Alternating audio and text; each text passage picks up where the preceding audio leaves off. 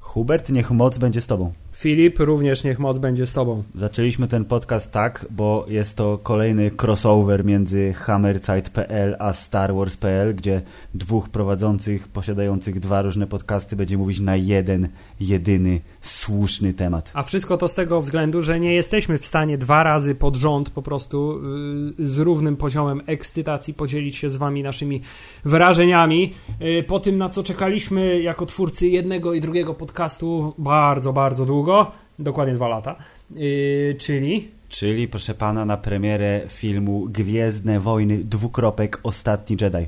Tak jest. Y, Widzieliśmy ten film wczoraj, a dzisiaj w dniu takiej oficjalnej polskiej premiery yy, nagrywamy y, już nasze pierwsze wrażenia na gorąco. Obawiamy się, że odcinek może być dosyć chaotyczny, ale jedno, czego będziemy pewni, to będzie on pełen spoilerów. Więc od razu ostrzegamy wszystkich, którzy y, nie chcą wiedzieć, co robi Luke tym filmie. Lub czy w ogóle jest w tym filmie. Lub czy w ogóle jest, bo może to jest, wiesz... Może ktoś nie ogląda nawet trailerów, a teraz no, włączył Dokładnie. Więc będziemy mówić wszystko od razu. Dlatego przestrzegamy spoilerów cała masa yy, i cała masa gości sztuk dwóch, bo jednak o Gwiezdnych Wojnach się dobrze rozmawia w kupie. Tak, przynajmniej w czteroosobowym zestawie, dlatego dzisiaj naszymi gośćmi są... Wojtek, redaktor naczelny serwisu Star Wars.pl. Dzień dobry Wojtku. Dzień dobry, witam. Oraz Mateusz, redaktor serwisu Star Wars.pl. Mniej naczelny. Dzień dobry Mateuszu. Cześć. Hubert, czy Gwiezdne Wojny Ostatni Jedi to jest film, który ci zrył banie najbardziej w historii wszystkich filmów, które widziałeś w grudniu? Jeśli jest y, jedna rzecz, której mogę być pewien w 100% y, dotycząca filmu Ostatni Jedi, to jest właśnie to, że zrył mi banie. Y, ponieważ poziom emocji, który wywołał on we mnie w trakcie, jak i tuż po jego obejrzeniu, nie wiem, czy jestem w stanie porównać z jakimkolwiek innym filmem, włączając w to nawet chyba Przebudzenie Mocy, na które co prawda czekaliśmy tyle lat. Ale nie wiem, Filip, teraz tak na gorąco nie jestem w stanie stwierdzić nawet, czy, czy, czy, czy, czy bardziej Przebudzenie Mocy mi zryło banie, czy, czy, czy Ostatni Jedi. No jest to film na pewno potężny. Na pewno potężny, cokolwiek by to słowo miało znaczyć. Ale ciężko tak na gorąco stwierdzić, czy to film tak naprawdę bardzo, bardzo, bardzo, bardzo dobry, czy tylko bardzo dobry. To skoro tak zacząłeś dosyć, że e, ale e, to ja bym chciał, żeby Wojtek powiedział to, co nam powiedział zanim zaczęliśmy nagrywać odcinek. I co powtarza od wczoraj. Co powtarza od wczoraj. Wojtek? Tak, Wojtek, Wojtek powtarzał, że kompletnie nic, nic nie wie. Ale, ale film widział. Ciężko, film widział, i, ale ciężko naprawdę mi znaleźć słowa, żeby opisać to co, to, co czuję i to, co myślę o tym filmie, bo, bo na razie sam nie wiem. No o, ile, o ile po przebudzeniu mocy miałem bardzo jednoznaczne odczucia i byłem bardzo taki pozytywnie naładowany przebudzoną mocą, tak tutaj nie wiem. Z kina wyszedłem kurzony, zdezorientowany i taki totalnie rozwalony, co niekoniecznie jest, jest rzeczą negatywną, ale, ale wiem, że na tym etapie to bez drugiego seansu to ani róż.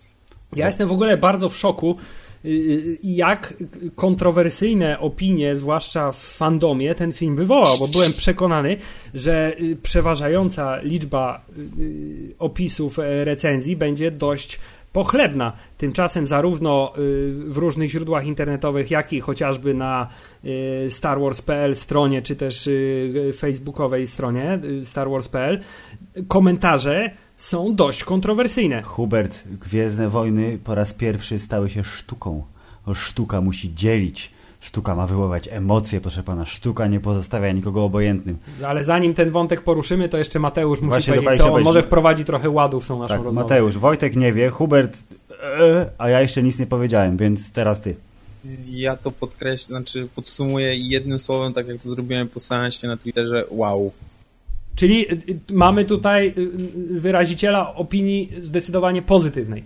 No na pewno, no ja się bawiłem przednie, poruszył mnie ten film i o wiele bardziej niż Przebudzenie Mocy. Jak po Przebudzeniu Mocy miałem pewien niedosyt i widziałem wiele niedociągnięć w tym filmie i też właśnie nawiązań do starych filmów, tak tutaj no poszli już zupełnie inne e, odłamy galaktyki, rejony i no, zobaczymy, coś z tego będzie. Ja, to ja powiem teraz swoje, że yy, jakbym miał porównać z Przebudzeniem Mocy, to jest tak, że yy, Przebudzenie Mocy jest na tyle prostolinijnym i dosyć oczywistym filmem, że on tak właśnie naładowuje taką dobrą, hollywoodzką, wysokobudżetową energią. Oglądasz, wiesz, dzieje się, jest kolorowo i tak już ale Jezu! A tutaj właśnie y, jest na tyle oryginalny i wręcz kontrowersyjny w y, kilku miejscach, że to jest taki, y, taka sinusoida, że oglądasz i mówisz to było, Jezus, to było najlepsze, a potem było, ale oj, nie wiem co o tym myśleć, a potem znowu, o, to było super, a potem znowu, o, nie wiem co o tym myśleć.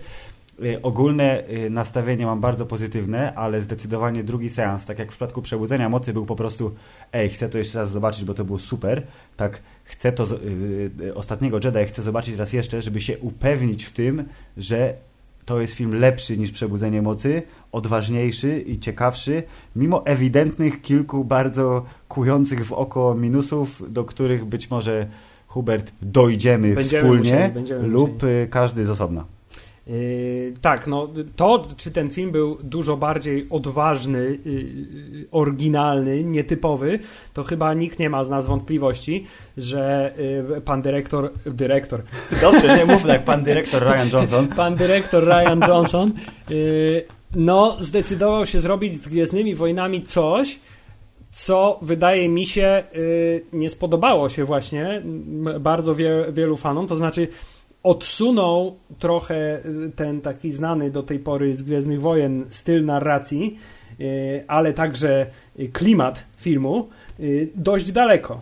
To jest trochę tak, że my dobrze znamy Gwiezdne Wojny. Każdy z nas widział epizody po kilka razy i spodziewa się pewnych oczywistych rozwiązań fabularnych, inscenizacyjnych i innych takich. I tutaj dużo scen w filmie prowadzi do właśnie takich rozwiązań, po czym nagle z zakadru wyjeżdża wielki, tłusty, soczysty palec fuck you i się nagle okazuje, że film skręca w zupełnie drugą stronę. Y, i nie dziwię się, że wiele osób y, tego typu zagrywki traktuje jako ej, a przecież tak nie wolno, nie podoba mi się, a ja właśnie mówię ej, to tak wolno? Wow! No właśnie i, i najciekawsze jest w tym to, że to tak wolno i że to działa na ekranie i że to nie wybija cię jakby z tego klimatu gwiezdnowojennego, przynajmniej w moim przypadku, e, ale Filip, zresztą to miało cały, to jest taka bardzo, ten film jest bardzo meta, moim mm-hmm. zdaniem. Bo przecież nawet, tu będzie pierwszy spoiler, yy, przecież yy, największa mądrość z tego filmu, która pada z ust yy, pojawiającego się zupełnie z nienacka mistrza Jody, y, jest, że przecież także y, porażki, rozczarowania są największą nauką w życiu mm-hmm. i to mhm. jest, nie wiem, taki właśnie wydaje mi się bardzo wyraźny sygnał dla fanów, potem Chcieliście wiedzieć, kim jest Snog? Fuck you. Jestem rozczarowanie, nie? Chcieliście wiedzieć, kim są rodzice Rey? Tak, no, no ale... właśnie, to nie, rozczarowanie. Chcieliście się dowiedzieć co, czegoś więcej o, o rycerzach Ren? No, niestety, nie? Wiesz, to jest największa lekcja pokory dla, dla fanów, bo ten film, mimo że wyjaśnia wiele, to jeszcze więcej zostawia tak. niewyjaśnionego. Tak, ja bym chciał, ale zanim tak będziemy tutaj się, wiesz, bawić w koneserów y, kina Ingmara Bergmana, to ja bym chciał, żeby panowie powiedzieli, czy jesteście w stanie tak teraz od razu z głowy wymienić jedną scenę, która y, zapadła wam w pamięć y, pozytywnie lub negatywnie, ale tak od razu, jak myślicie Ostatni Jedi, to że to jedno wskakuje. To co to by było? Mateusz. To jak y, ten, Boże Obi-Wan, Luke ponownie spotkał się z Artuditu. To jest o, bardzo subtelna scena. Właśnie chciałem powiedzieć, o. Ale tak, no. ale zgadzam się, się, że... Wzruszyłem na tej scenie. Akurat na tej, na żadnej innej nie. Na tej najbardziej. ale to prawda, bo to było bardzo subtelne, fajne zagranie, że to był taki jeden, jedyny moment y, spośród... Nawet kiedy zobaczył Czujego, Czujego nie był taki uszczęśliwiony Luke, jak wtedy, kiedy y, spotkał się z Artuditu. To był taki jego taki pierwszy chyba w tym filmie moment... sentyment, który wprost z postaci Luka wyziera do, do tego druida.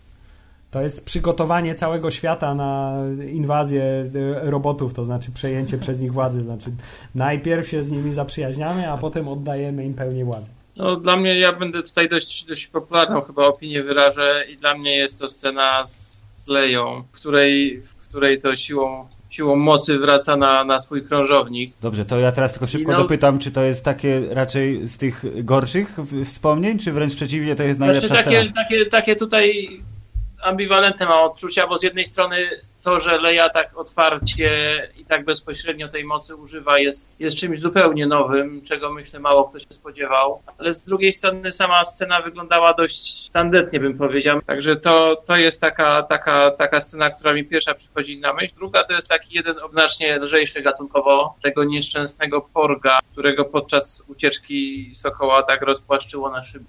Yy, I stwierdziłem, okay. że muszą się pojawić takie nalepki na szyby do samochodu z rozpłaszczonym bo ja taką nalepkę chcę koniecznie mieć. Dołączam się, ja mogę wpisać na listę zakupów. To chciałem powiedzieć, że nasi koledzy tak dosyć e, nieoczywiście e, wędrują w tych, tych scenach, bo ja myślałem, że powiedzą walka w sali tronowej u Snowka jest najlepsza. Znaczy, jeśli ja miałbym coś powiedzieć, to jest to, na co ja wreszcie to czekałem. ta walka. No, no ja ci powiem, o, dobrze, to za chwilę. Za to za chwilę do tego wrócimy. W moim przypadku, ponieważ ja jako... Yy, po prostu oczekujący na jakąkolwiek scenę akcji związaną z Luke'em Skywalkerem, to bardzo oczywisty jest moment, kiedy wreszcie dochodzi do, nazwijmy to, no nie do końca dochodzi, ale jednak do starcia z, z Kylo Renem, no to w tym momencie czułem pewien taki luz zwieracza, który gdzieś tam musiałem kontrolować bardzo intensywnie, bo tak. to było pewnego rodzaju no, spełnienie moich wieloletnich już marzeń Nie dotyczących wiem, jak, na ile kontrolowałeś dźwięki wydawane przez siebie, ale chciałem powiedzieć, że byłeś najgłośniejszą osobą w rzędzie w tym momencie prawdopodobnie. O Jezu, o Jezu, o shit. To ja powiem, yy, no bardzo mi się podoba, że tak w, różne strony wchodzimy, bo ja z kolei y, po przeczytaniu tego jednego spoilera, który mi zarzuciłeś, który był bardzo delikatnym spoilerem, czyli że panowie w salach Y, panowie operatorzy dostali razem z kopią filmu informację, że uwaga, godzina 52 minuty, w filmie zapada 10 sekund ciszy, proszę nie regulować odbiorników, bo to jest zamysł reżysera. W czasie filmu zupełnie o tym zapomniałem, y, aż w momencie, kiedy ta scena nadeszła i wtedy mówi, o, to jest to. I y, tutaj znowu użyję słowa, co Wojtek użył, egzekucja, wykonanie sceny pod tytułem hiperprzestrzenne przepołowienie krążownika Snowka i całej jego floty, Y, zostało y, pokazane w sposób absolutnie przepiękny i to na zasadzie ej, to jest chyba najładniejszy kadr w historii całej sagi to właśnie za ten kadr zapamiętam y, ostatniego Jedi oczywiście za mnóstwo innych rzeczy, ale jak już wymieniamy, to ta jedna scena. Myślę, że każdy z nas wybrał scenę z zupełnie innej beczki, ale powracając do słów Wojtka, bo tutaj już będziemy teraz zahaczać powoli o kontrowersję, to scena z Leją zamarzającą w kosmosie, ale ratującą mm. się przy użyciu mocy.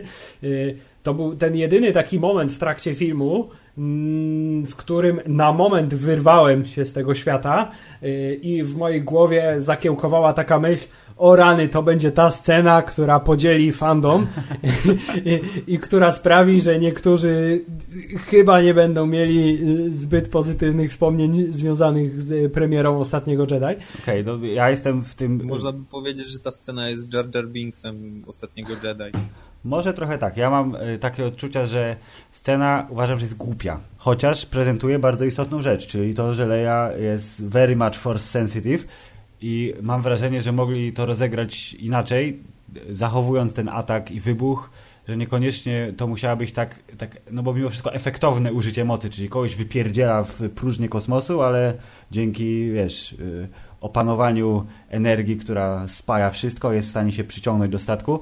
Gdyby to był zwykły jakiś, nie wiem, force push, który odpycha y, płomienie w ostatniej chwili albo coś takiego i to się dzieje na miejscu i też y, rezultatem jest jakieś tam obrażenia, że ona jest w tej kapsule potem przez pół filmu, y, to by mi to zagrało dużo bardziej, a tak to wyglądało po prostu dziwacznie, że Carrie Fisher w tej swojej wypaśnej sukni, taka sztywna, lekko zamarznięta, ale ręką tak się przyciąga do tego statku. To to mnie tak właśnie tak... No, no, właśnie też chciałem powiedzieć, że jeśli chodzi o Carrie Fisher, to ta scena może wzbudzać pewnego rodzaju kontrowersje, zwłaszcza biorąc pod uwagę słowo, którego użyłeś przed chwilą, film, i sztywna Carrie Fisher w, w, kosmosie, y, bo ja w pierwszym momencie, kiedy doszło do tego wybuchu... Mówisz to teraz. To mówię właśnie, tak? o, taki sposób wymyślili, y, y, żeby uśmiercić Leję w filmie. Mhm.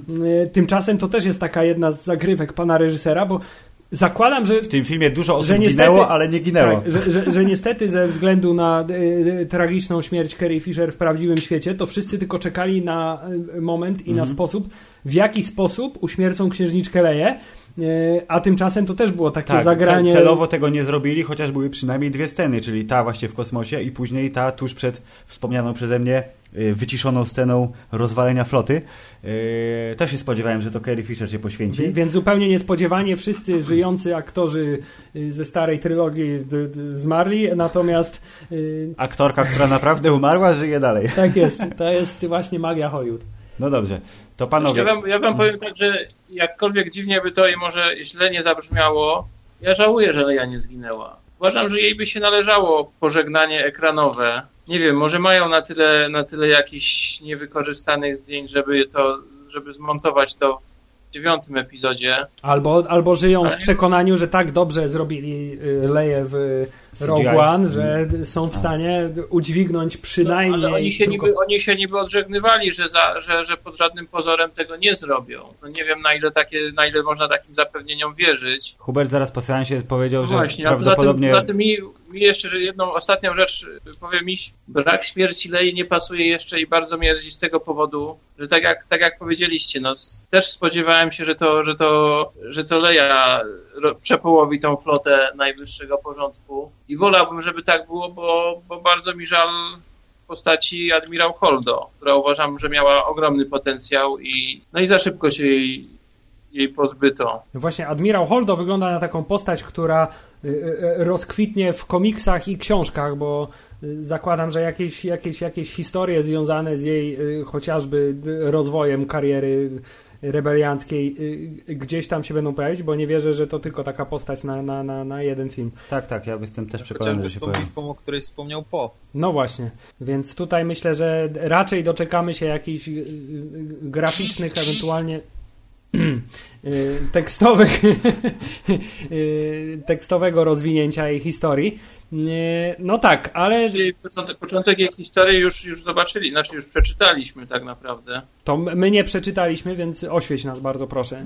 No, w, w, w powieści Leia Princess of Alderaan pojawia się właśnie młodziutka Amilin Holdo i tam się zapoznaje z Leją i no jest to postać dużo barwniejsza jeszcze niż tutaj jest zaprezentowana. Tutaj już myślę z wiekiem, z wiekiem trochę, trochę się utemperowała, ale tam jest to naprawdę, dla mnie to była to jedna z najlepszych części tej książki, właśnie przedstawienie, przedstawienie Holdo. Dlatego też mi tak jej żal, że, że jednak powiedzmy, że tego czasu ekranowego dostała wszystko, wszystkiego może z 15 minut. Albo nawet nie, ale jest bohaterką jednej z najlepszych scen w filmie, więc aż takiego wielkiego żalu nie mam. A ja chciałem powiedzieć, że a propos Lei, żeby ewentualnie zamknąć już jej wątek, to Hubert zaraz po seansie stwierdził, że kurde, to dziewiąta część będzie siedziała kilka lat lub kilkanaście lat w przyszłości. Tak mi się wydaje. E, I patrząc na to, jak fabuła... Możliwe, tak, jak, rebelię. jak fabuła się rozwijała, ma to dużo sensu i w tym momencie e, obstawiam, że w napisach, e, napisach, w napisach początkowych w Space Crawlu będzie Princess Leia has died. To jest pierwszy napis, który się pojawi, a film się na przykład zacznie sceną po prostu pogrzebu, gdzie będzie kupa ludzi, która opłakuje Leję i to jest, że ona gdzieś tam w międzyczasie co oczywiście nie będzie tak efektownym i wyciskającym łzy końcem, który mogła dostać na ekranie, e, ale to jest najrozsądniejsze wyjście z tej sytuacji i myślę, że dokładnie tym tropem pójdą panowie pod wodzą pana Abramsa. Ale to jest bardzo możliwe, bo patrz, jak y, kończyła się zemsta Sithów, to była chowana Padme, czyli jej matka, a może teraz no, ta najnowsza trylogia zakończy się, znaczy zacznie się pogrzebem też. Cały czas wracamy do nieśmiertelnej koncepcji George'a Lucasa, że wszystko że we wszystkich tak. trylogiach musi się ze sobą rymować e, i bardzo dobrze, jedna z cech charakterystycznych Gwiezdnych Wojen. Końcówka filmu zdecydowanie sugeruje to, że trzecia część gdzieś tam będzie y, dla odmiany y, toczyła się po wielu, po wielu, po wielu latach, bo przecież y, ta część zaczyna się praktycznie w momencie, kiedy skończyła się poprzednia. Tak, ale tu jest pewne zaskoczenie, bo ja byłem przekonany, że od razu na starcie to wjedziemy na wyspę to i zobaczymy jak Luke mówi, ej, skąd masz mój miecz? Tymczasem najpierw jest bitwa w kosmosie. I to dość, I dość długa. Dość długa bitwa w kosmosie i dość efektowna bitwa w kosmosie. I się trochę zastanawiam nad tym zazębieniem czasowym, bo jakbym się uparł, to yy, atak yy, najwyższego porządku na nową bazę yy, rebelii, czyli ruchu oporu, czasowo musi być trochę później niż jak e, Rey przyleciała na wyspę Luka, ale może leciała po prostu tak super długo, że oni w międzyczasie ten, wykonali ofensywę. No to był ten moment w Przebudzeniu Mocy, który sprawiał, że y, nie było do końca wiadomo, ile czasu minęło, bo wszystkie właściwie nadprzestrzenne podróże były skrócone zupełnie do minimum, co w przypadku The Last Jedi już miejsca w sumie nie mało, bo przecież... Bo siedzieli w środku w tym statku, jak on leciał wielokrotnie, nie? Tak, Takie Leia sobie siedzi tak. przy stoliku, bo popija tam jakiś... Yy, Y, trunek i, i, i czeka, aż wyjdą z nadprzestrzeni. Y, więc tu rzeczywiście było takie poczucie, że trochę jednak się lata w tym kosmosie, a nie wszędzie się dociera w y, dwie sekundy. Tak, ale to jakby to było między słowami, czyli ostatni raz jak widzieliśmy bazę ruchu oporu, to jest po udanym zniszczeniu planety Starkiller. Rey wsiadła do Sokoła, poleciała, spotkała Luka, a oni tam się cieszyli, a trochę się smucili, bo Han nie żyje i to było to a teraz się okazuje, że nagle no, najwyższy porządek już tu spuszcza bomby, e, a dokładniej zrobi to za chwilę nowym, super wielkim trójkątnym statkiem, którego dotąd nie widzieliśmy.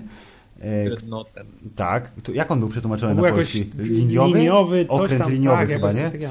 E, tak, okręt liniowy. To może nie, ja się zupełnie nie znam na militariach, ale może to ma sens, może tak to właśnie powinno być. W każdym razie kolejna wielka broń, która ma, jak się okazuje, dosyć istotną wadę, czyli jest super podatna na bomby.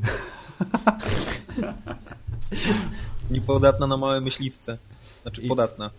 tak, no ale przynajmniej pan e, szef statku powiedział, że ej, oni są za blisko, żebyśmy mogli im coś zrobić to wypuśćmy myśliwce. Powinniśmy to zrobić 5 minut temu. Ale słuchajcie, ale zanim dochodzi do tego momentu, to mamy pierwszy, ja nie wiem czy kontrowersyjny czy nie, ale jeden z tych właśnie momentów, gdzie przełamujemy trochę gwiezdnowojenną konwencję i wchodzimy w terytorium dowcipu, bo przecież mamy y, szalenie y, zabawną y, wymianę zdań między panem Podameronem a generałem Haxem. To, to jest o tyle moim zdaniem spoko, bo to jakby bardzo pasuje do postaci, postaci po tego, jak, jak była ona prowadzona i, w sumie w Przebudzeniu Mocy i później komiksowej serii. Także może, może faktycznie nie jest to coś, co, co, co często czego często doświadczaliśmy, ale, ale mi to akurat bardzo pasowało. Ale czy to był jedyny z tych dowcipów, który ci pasował? Bo to też jest taki punkt Film kontrowersyjny jest śmieszny. W, w opiniach, tak, że, że, że, ten bardzo ciężki i poważny klimat y, upadającego ruchu oporu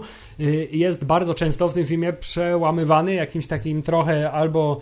Y, Mi się skojarzyło to z Marvelem, że jest dużo po prostu żartów powsadzanych w różne miejsca filmu, żeby ten klimat trochę rozcieńczyć. Czy to wam przeszkadzało? Tak, dokładnie. Znaczy ja, miałem, ja oglądając, oglądając właśnie miałem, miałem takie skojarzenie z, z ostatnim świetnym przecież Torem, który no dużo, dużo ma takich właśnie scen mocno humorystycznych, a mimo tego wyszedł z tego naprawdę super film i tutaj w ostatnim Jedi nie wiem, czy, czy, czy, czy jest tego, czy aż tak dużo humoru było potrzebne, ale większość scen jakoś mnie nie raziła i wręcz przeciwnie mi się podobały. Ja mam podobnie z tym, że właśnie ten humor rozładował ten, trochę ten patos, który mógł, mógłby ociekać ostatni Jedi. No i dzięki temu jest też bardziej znośny dla innych, y, którzy nie są aż tak wkręceni, że tak powiem, w Gwiezdne Wojny, tylko na przykład przychodzą okazyjnie na filmy sobie obejrzeć, bo jest premiera, trzeba obejrzeć. No właśnie to chciałem powiedzieć, że y, y, takie odnoszę wrażenie, że zupełnie paradoksalnie, mimo że trochę The Last Jedi to jest taki film, na który powinni w sumie fani czekać, zwłaszcza po tym, ile było marudzenia na temat tego, że przebudzenie mocy jest zbyt schematyczne i za bardzo powtarza fabułę Nowej Nadziei. I wręcz jakby wszyscy czekali na to, żeby wreszcie jakiś był świeży oddech w tej nowej trylogii, to okazuje się, że ten film poszedł na tyle daleko i na tyle się jakby odsunął od tego, czego się chyba fani spodziewali też, że on jest chyba, tak mi się wydaje, dużo bardziej strawny właśnie dla kogoś, kto nie jest może jakimś wybitnym miłośnikiem Gwiezdnych Wojen, który wie oczywiście o tym fenomenie, ale który jest bardziej takim, jak to ładnie po angielsku mówi, casual cinema goer. Okej, okay. tak ładnie zaczęliśmy od tych humorów i tak dalej, to ja bym chciał przejść do najważniejszego elementu tego filmu, czyli do porgów. Pa, tak, czy naj, naj, najsłynniejsza już wkrótce zabawka w historii świata Gwiezdnych Wojen w swojej formie animowanej i, i naturalnej, że się tak wyrażę, była czymś zbyt czy czymś w sam raz, panowie? Sam raz, jak dla mnie. Bo tutaj dostaliśmy takie zwierzątka, które tak naprawdę są tłem i one tak naprawdę nie wnoszą nam nic do, do tej e, historii, poza tym, że są na tej wyspie, Czubaka je chciał zjeść, później są, z nim latają. I to jest wszystko. One są po prostu takim małym dodatkiem, który może zainteresować dzieci i to jest wszystko. I one są spoko jak dla mnie.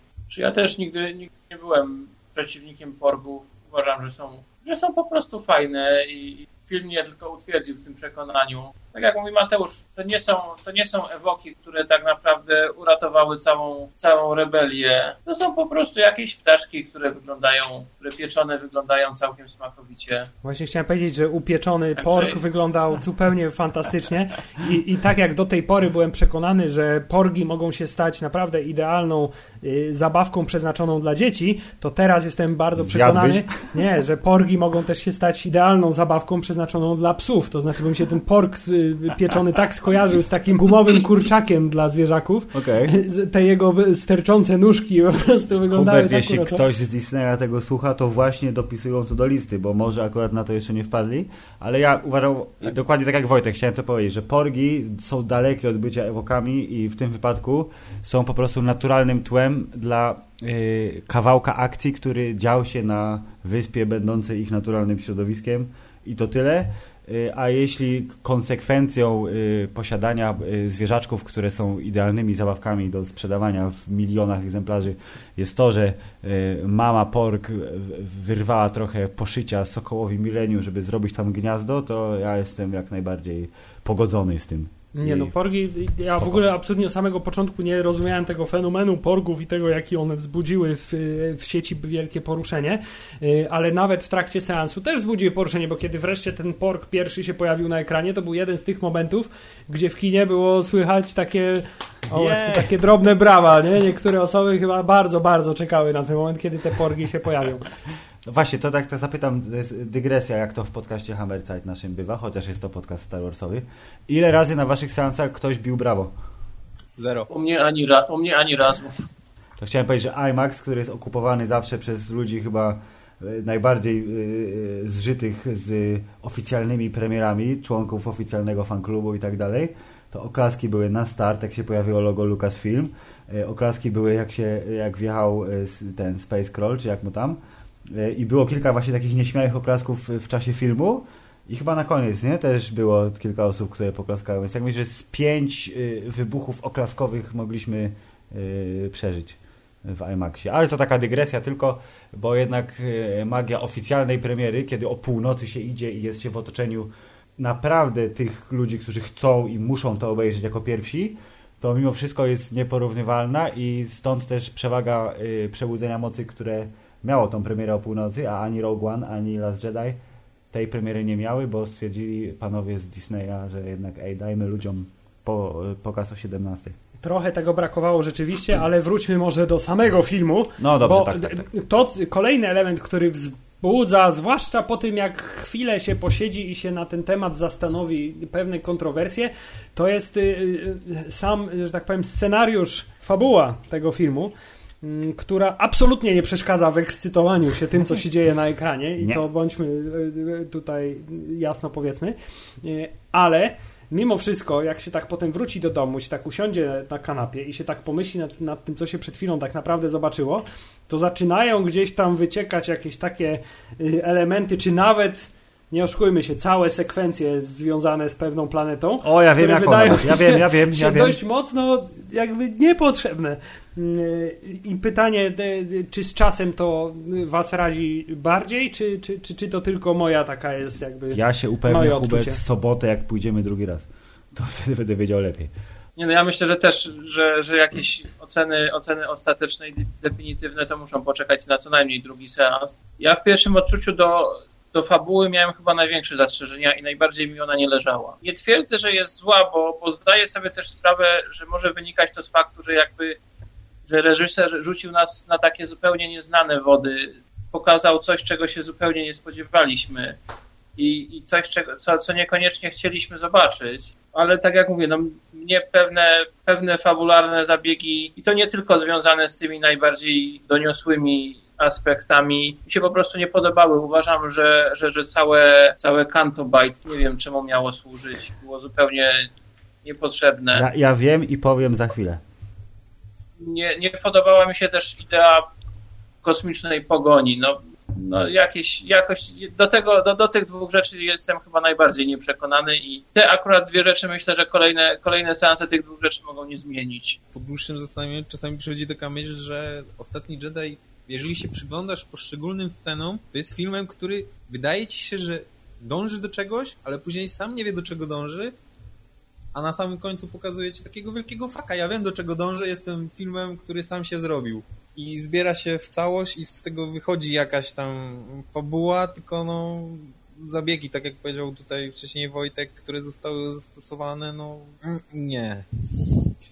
Chociaż, chociażby właśnie ta pogoń, gdzie są dużo wolniejsi niż jeden krążownik. No to nie wiem, przyspieszcie albo zróbcie coś lepszego. Jest, macie taki super statek, który nie może strzelać tak daleko, to znaczy, mnie najbardziej w tym wszystkim zastanawiało, dlaczego na przykład nie y, skontaktują się z resztą swojej wszechpotężnej floty, która y, wyskoczy z nadprzestrzeni gdzieś w pobliżu i y, Dokładnie. nie dokończy dzieła.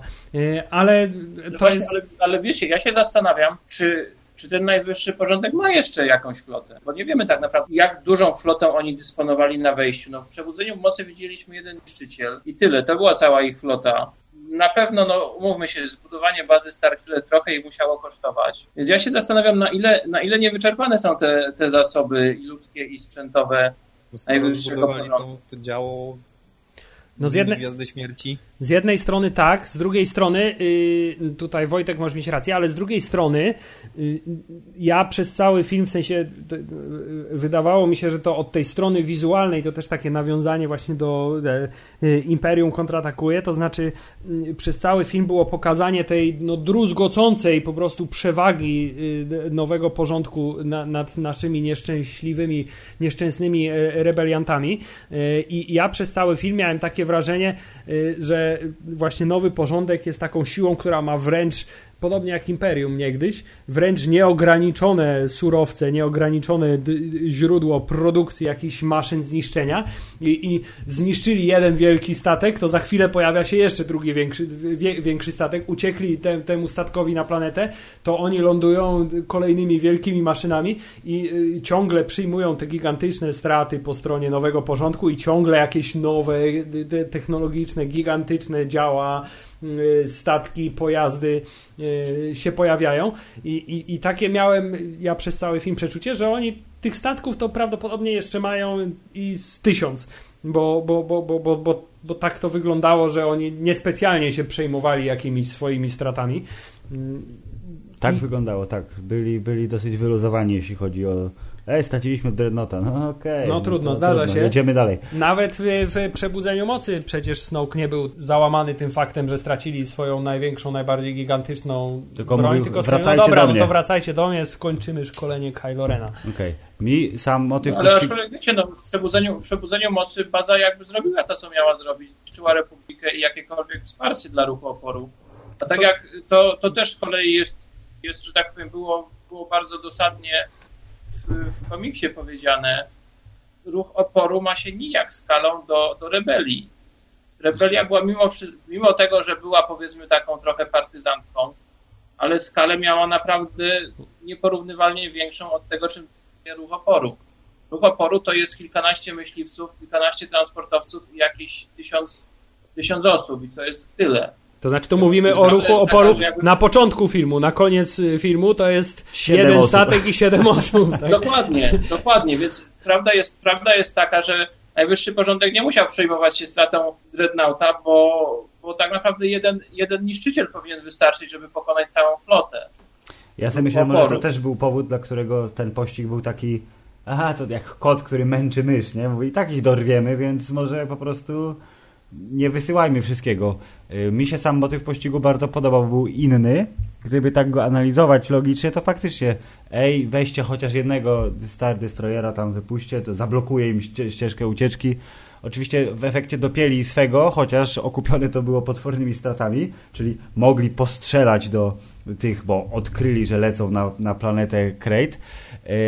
E, ale sam pościg nie był tym zgrzytem, który e, jakoś zapamiętałem. Bardziej właśnie była wspomniana planeta Cantobite i obiecałem, że powiem o co chodziło. No właśnie chciałem ci przypomnieć. E, chodzi o to, Hubert, żebyś nie krzywdził zwierząt, żebyś kochał zwierzęta. To jest ekologiczne przesłanie tych 20 minut na planecie żywcem z Harry'ego Pottera wyciągniętej, gdzie małe śmieszne krety wpierdzielają monety Chciałem powiedzieć, że jeśli już mówimy o wyciągnięciu rzeczy z Harry'ego Pottera, no. to scena z lustrem, które pokazuje, mm. ma ci pokazać twoich martwych twoich rodziców. rodziców. tak. Ale na szczęście zrobili to inaczej i sama scena z lustrem była, uważam, wypaśna bardzo, ale tak, jeśli chodzi o pożyczanie motywów z innych filmów, to było tego dosyć dużo i były to momenty niegwiezdnowojenne i myślę sobie, że Canto Bight, oprócz tego, że jest zrobione super, że jest takim europejskim kurortem y, nad Morzem Śródziemnym, Y, i że tam Monte są bogaci, Carlo, tak, Monte Carlo, bogaci, piękni ludzie, y, rasy dotąd nieznane y, i właśnie ten, ten gość, który tam wrzucał monety do BB-8, to jest wyrośnięty ten dziki kret z Beasts, Fantastic Beasts, ten co był, produkował złoto. Nosacz? Nosacz, możliwe, że nosacz. No w jakby klimat bardzo podobny, tylko że wiesz, na tyle bogaty się stał, że go stać było na mały garniturek teraz i mógł tam z tym drineczkiem znaczy, ja trochę jakby rozumiem, Śmigać. czemu miała służyć cała ta wyprawa y, na tą planetę kasyno i, i, i, że to miało zbudować relacje mhm. między Finem i Rose. I, i, I mieli że, znaleźć DJ-a. Tak, i że mieli. To był tylko taki, taki, taki pretekst. A... DJ-a? To już robią?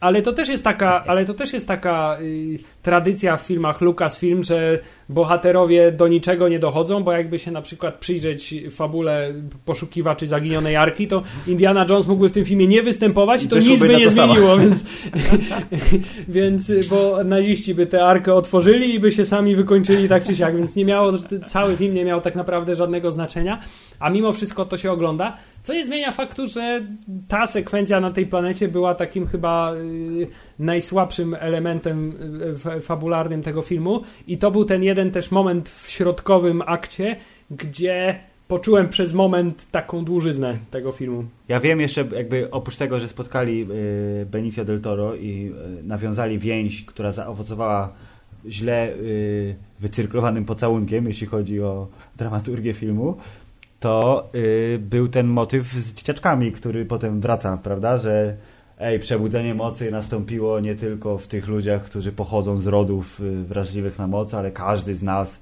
to mi daje nadzieję, Hubert, że jeszcze mogę zostać Jediem. To jesteś za stary, żeby... Swoją drogą, jeśli, jeśli mowa o dzieciaczkach, nie wiem, czy mi się, nie wiem, może miałem tylko takie wrażenie, czy, czy to było zamierzone, czy ktoś jeszcze w ogóle zwrócił na to uwagę. Mamy tego ostatniego, na ostatniej scenie ten dzieciaczek, który tą miotłę, miotłą coś tam zamiata. Tak, użył mocy. Ja miałem wrażenie, że on po nią sięgnął mocą. Tak, tak nawet zdecydowanie. Myślę 100% sprawdzone. Confirmed, fucking tak? confirmed. Tak, ja właśnie, ja właśnie nie byłem, tego, tego jednego nie byłem pewien, szczerze mówiąc. Nie, to, to, to, to mi się bardzo rzuciło w oczy i to wydawało mi się, że to wręcz było bardzo zamierzony Tak, i potem jeszcze podniósł ją niczym miecz taki, taki układ, że ten. Tak, tak, no dalej, nie, dalej już tak, ja właśnie sam no, no nie, nie dowierzałem, można powiedzieć sobie i i swoim zmysłom, więc nie byłem pewien, czy to, czy to też nie było, czy mi się po prostu coś nie przywidziało. Nie, no to był ten element, dla którego właśnie potrzebna była legenda Luka Skywalkera, żeby tak. właśnie taki dzieciaczek, tak, który gdzieś tak. tam odkrywa w sobie moc, mógł posłuchać tej historii, jak to Luke Skywalker staje naprzeciwko całej armii nowego porządku. Tak. I to jest prawdziwe przebudzenie mocy, bo ono dotyczy tak naprawdę na pewno dużo większej y, ilości jednostek niż te, które zdążyliśmy poznać. Więc to, to chwila, jest to jest skoro przebudzenie mocy mamy w ostatnim Jedi, to Ostatni Jedi będzie w dziewiątej części, bo nazwa tytułu odnosi się do kolejnej części? To jest bardzo możliwe, bo zresztą nawet sam Luke Skywalker w tym A. filmie mówi, że wszystko, co przed chwilą powiedziałeś, nic jest nie jest prawdą. Tak. Nie ja jestem ostatnim Jedi i w związku z tym ostatniego Jedi poznamy dopiero w następnej części. No właśnie, domyślnie oczywiście jest nim Rey. Tak, że Rey ale... przyjmie kogoś do nauki. Bardzo skaczemy po różnych wątkach, ale tak to, tak to już bywa. Y, bo chciałem powiedzieć, że nauki Jedi, jakiekolwiek nauki Jedi są z każdym y, kolejnym filmem inne. coraz bardziej przereklamowane. To znaczy tak jak w prequelach y, trzeba było w ogóle z, do świątyni trafić jako mały dzieciaczek i się uczyć całe życie. Tak. tak jak w oryginalnej trylogii wystarczyło, nie wiem ile Luke siedział na Dagoba, ale zakładam, że było to kilka tygodni na przykład. Y, to, to, był, to było to szkolenie, natomiast w tym wypadku wystarczyły właściwie trzy lekcje i Rey jest już Dosyć mocno wydżedajowiona jest. Tak jest, jak na, jak na tak krótkie, krótkie szkolenie, więc albo techniki przekazywania mądrości Jedi poszły bardzo do przodu, albo... Poszły, to tak jak jest wiesz, Android 8, jest dużo doskonalszy system niż Albo po 1 i prostu 2. zapotrzebowanie wśród widzów na kolejnych Jediów jest tak duże, że oni fabularnie nie, nie nadążają z trenowaniem. Może, może, to jest, może to jest tak jak, tak jak ten, tak jak z maturą teraz. Za naszych czasów też jakby trzeba było troszkę więcej chyba robić, żeby zdać. Czyli to jest to samo, co z maturą. Kiedyś to była matura, a teraz nie jest matura. Kiedyś to się Jedi szkoliło. No, a teraz to jakieś gówniarze z mieczami biegają, łobuzy. A propos starych czasów, przepraszam, jeszcze jedna rzecz. Poczułem bardzo dużą satysfakcję, kiedy y, Luke y, wspominał Darta Sidiousa, w sensie, że użył, y, użył słów Dart Sidious i to było takie bardzo fajne, bezpośrednie nawiązanie do prequeli, co mi się bardzo podobało i tak spajało cały ten, te wszystkie trzy trylogie.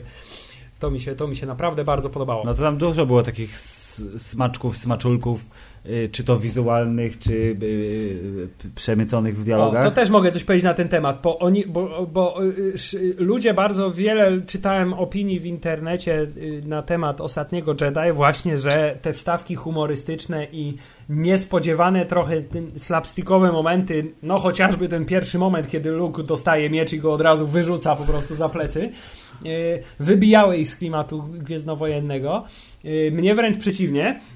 E, Ale to, co w przypadku przebudzenia mocy mnie trochę wybijało, to znaczy ta taka bardzo duża samoświadomość filmu, czyli że o, teraz Finn trzyma kulkę treningową, albo o, tu włączył szachy na Sokole Millennium, E, to te takie smaczki trochę były takie, z...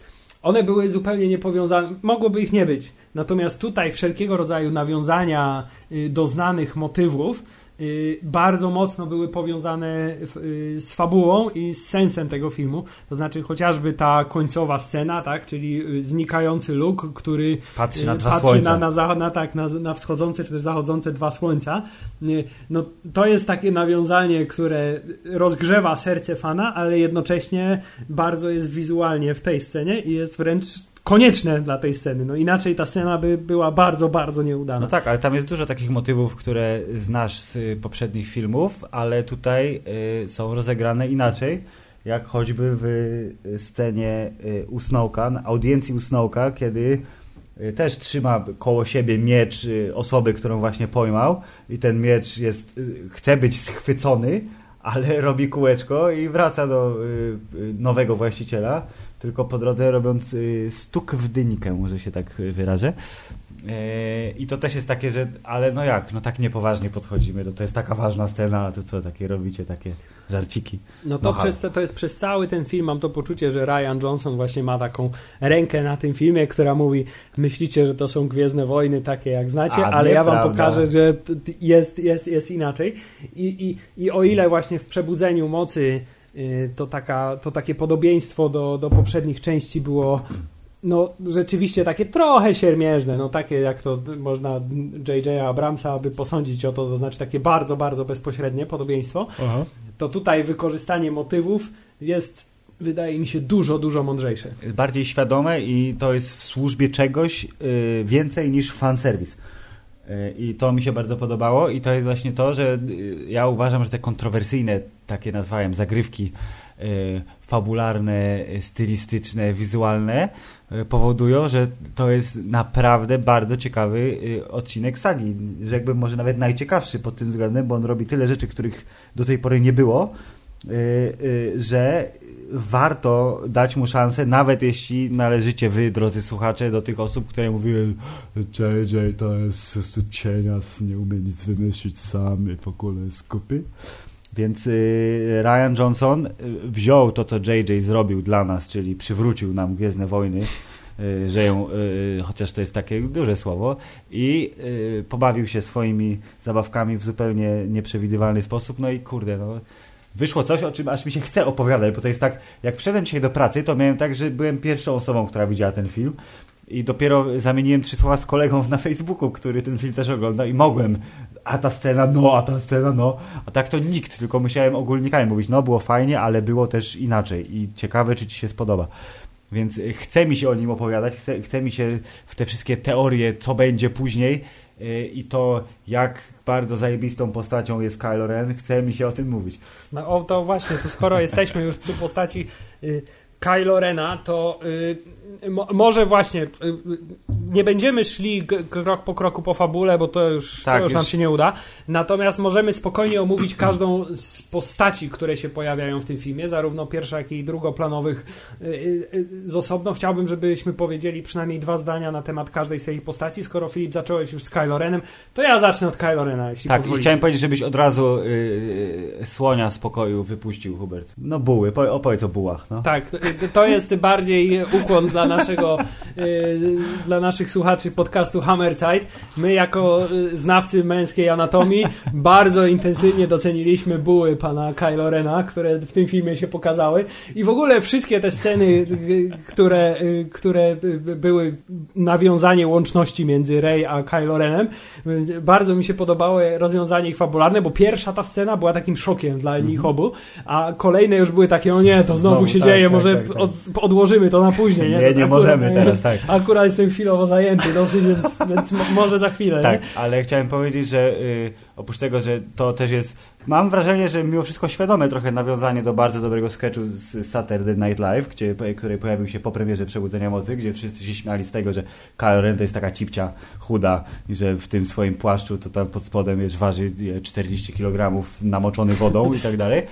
E, to Adam Driver, który ewidentnie w trakcie e, grania Kylorena przypakował mocno, teraz wyglądał dla mnie jak ludzik Lego, tylko że e, głowa ludzika Lego była wsadzona na ludzika duplo.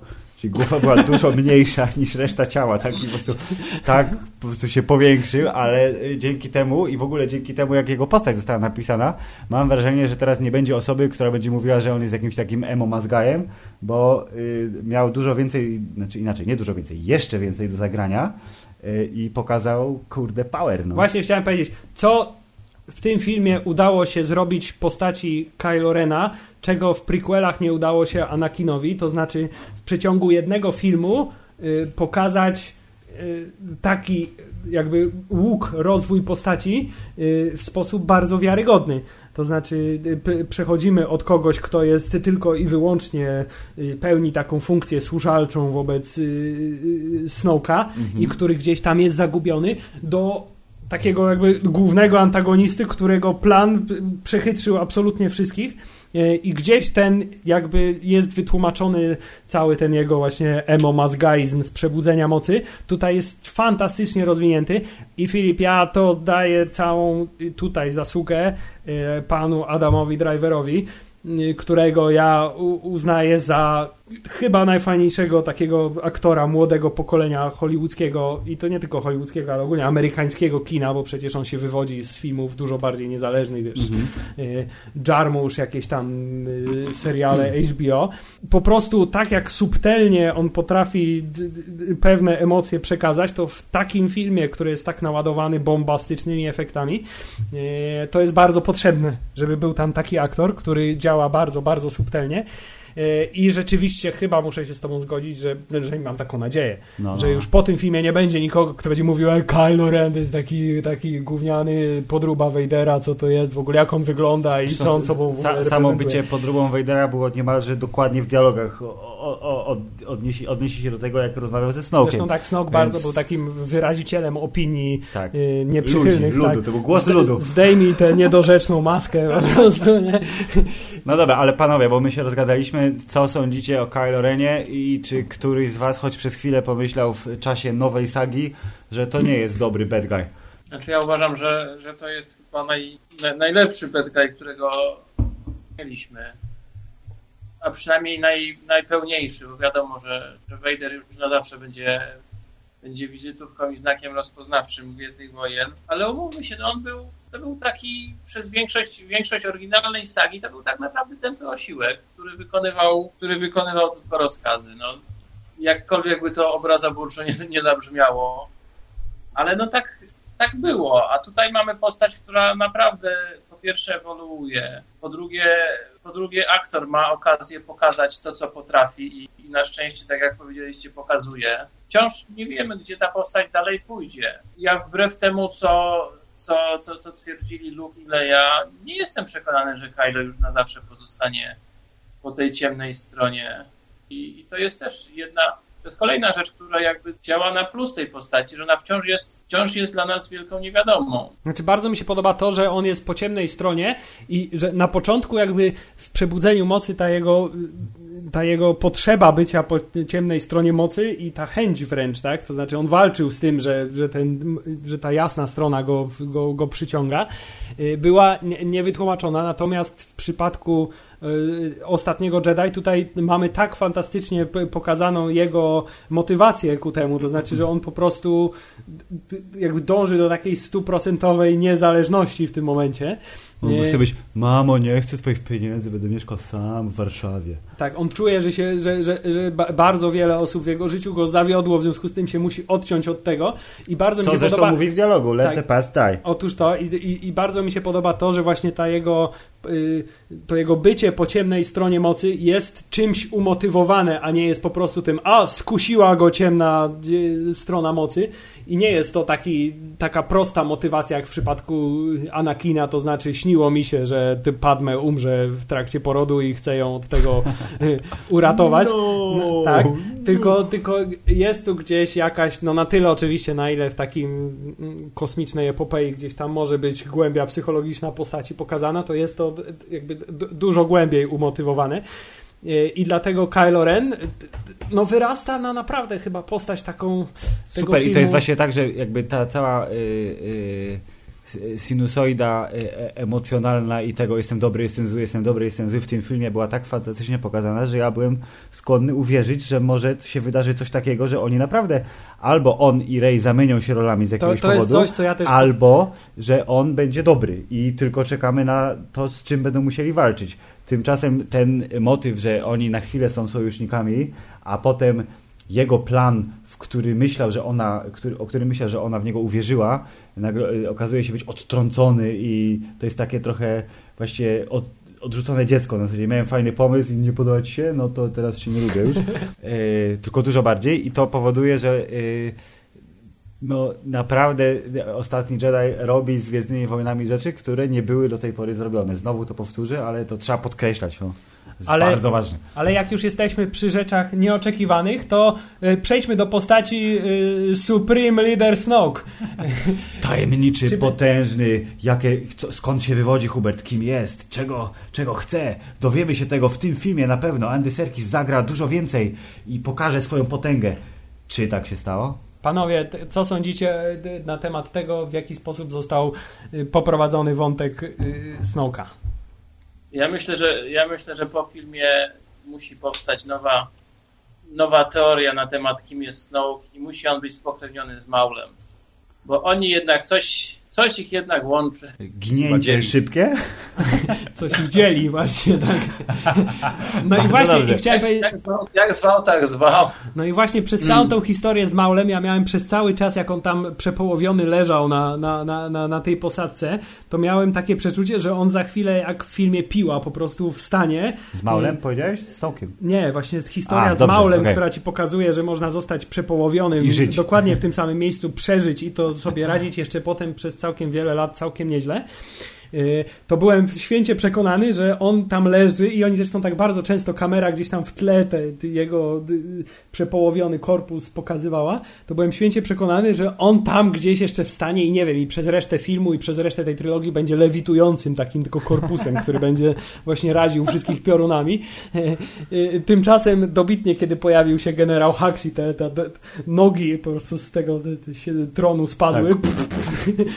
to nam pokazało, że chyba jednak do tego nie dojdzie. Ale czy, czy, czy, czy żałujecie tego, że póki co przynajmniej nie było więcej wyjaśnione na temat Snowka? Znaczy mi, mi pozostał pewien niedosyt. Uważam, że też, też fajnie rozwiązano jego postać i jest ona, widać, że, że jest to trochę inne podejście do, do życia i do swoich przeciwników miał Palpatine, do którego jakby no, siłą rzeczy trzeba go porównywać. Więc to, to był plus, ale mimo wszystko gdzieś tam no, trochę za szybko się z nim pożegnano. Ja bym chciał się dowiedzieć o nim więcej. Zwłaszcza, że przecież y, cała ta scena w tej, tej, tej jego sali tronowej do pewnego momentu była takim praktycznie stuprocentowym odbiciem sceny z, z powrotu, powrotu Jedi. Jedi. Mhm. To znaczy łącznie z tym, że pokazuje Rey ginącą flotę, tak? Tak. Udowadnia, że jest dużo potężniejszy niż ona. Tak, że ten, że ten miecz sobie trzyma pod, pod ręką, tak? Gdzie gdzieś tam się pojawia właśnie u, u, u, używanie mocy, ale w pewnym momencie, tak jak zresztą w wielu momentach tego filmu, reżyser mówi dość tego znajomego klimatu, e, teraz pokażę wam, że taką scenę można rozwiązać e, zupełnie inaczej. No i ty, Supreme Leader Snoke nie był takim bad guyem, na on którego był, on chyba był wszyscy środkiem czekali. do celu. To tak. jest tak, że wszyscy się spodziewali, to jest właśnie jedna z tych zagrywek fabularnych, że o mój Boże, to jest potężna siła, która musi zostać doceniona na ekranie.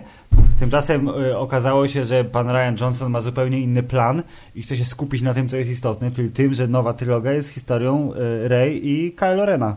I wszystko inne to są dodatki, które y, są właśnie środkiem do celu, czyli Kylo Ren musiał być pod Snowkiem, żeby być w stanie go przechytrzyć i zrobić to, czego nie dokonał żaden uczeń Sithów w historii, przynajmniej tej, którą ja znam, w historii Gwiezdnych Wojen, y, czyli pokonał swojego mistrza w tak ewidentny sposób. Znaczy, myślisz, że wie, wiesz, co robię, y, a jednocześnie robił co innego. I to jest właśnie jeden z tych zarzutów, że ej, jak Snoke mógł się nie domyślić. Właśnie dlatego, że Kylo Ren robił dwie rzeczy naraz i jego emocje i intencje były, były tak takie same tak, dwie, bo to musiał było, Moim zdaniem to było świetnie rozwiązane, łącznie tak. z tym, że to było bardzo fajnie pokazane też wizualnie, to znaczy, że w momencie, kiedy jeden miecz się przekręcał, to on też w dłoni tak. przekręcał drugi miecz i że y, ta chęć y, y, zabicia kogoś Tak, i to było tak, że ten wróg to jest tak naprawdę mistrz, który nie docenia jego yy, prawdziwej mocy i go tłamsi albo chce go powstrzymać przed rozwojem, a on chce więcej, bo jest hiperambitny. Yy, I moim zdaniem zostało to rozwalone, yy, bank został rozwalony, została załatwiona ta scena fenomenalnie i dzięki temu potem mogliśmy obejrzeć dużo ciekawszy pojedynek niż odbijanie piorunów mieczami świetlnymi, co już znamy tylko było samurajskie łubudubu. Właśnie chciałem powiedzieć, że y, y, pretorianie, tak, czyli ta, ta, ta nowa gwardia imperialna, bardzo miałem silne skojarzenie z tą jedną sceną z Przebudzenia Mocy z wizją Rey, gdzie właśnie byli ci rycerze Ren i miałem takie, nie wiem, w mojej głowie się tak ułożyło, że może to są właśnie oni. Mi się wydaje, że pretorianie, a rycerze Ren to jest co innego. Bo nie wyglądało na to, żeby pretorianie byli jakkolwiek czuli na, na moc, tylko bardziej wyszkoleni w walce i właśnie tym, tymi broniami, które posiadali. No a było wyjaśnione, że rycerze Ren to są właśnie uczniowie, byli uczniowie e, Luka, których e, ze, ze szkółki przed spaleniem zabrał Kylo. Czyli, czyli, czyli czekamy wciąż na... Ze szkółki. czyli czekamy wciąż na, po, po, na powrót y, rycerzy Ren. Y, ale jak już jesteśmy przy tej scenie, to jeszcze y, w tej scenie bardzo intensywny udział bierze jeszcze jedna osoba, czyli nasza główna heroina. Bardzo ładne słowo, prawda? Bardzo ładne, tak, heroina.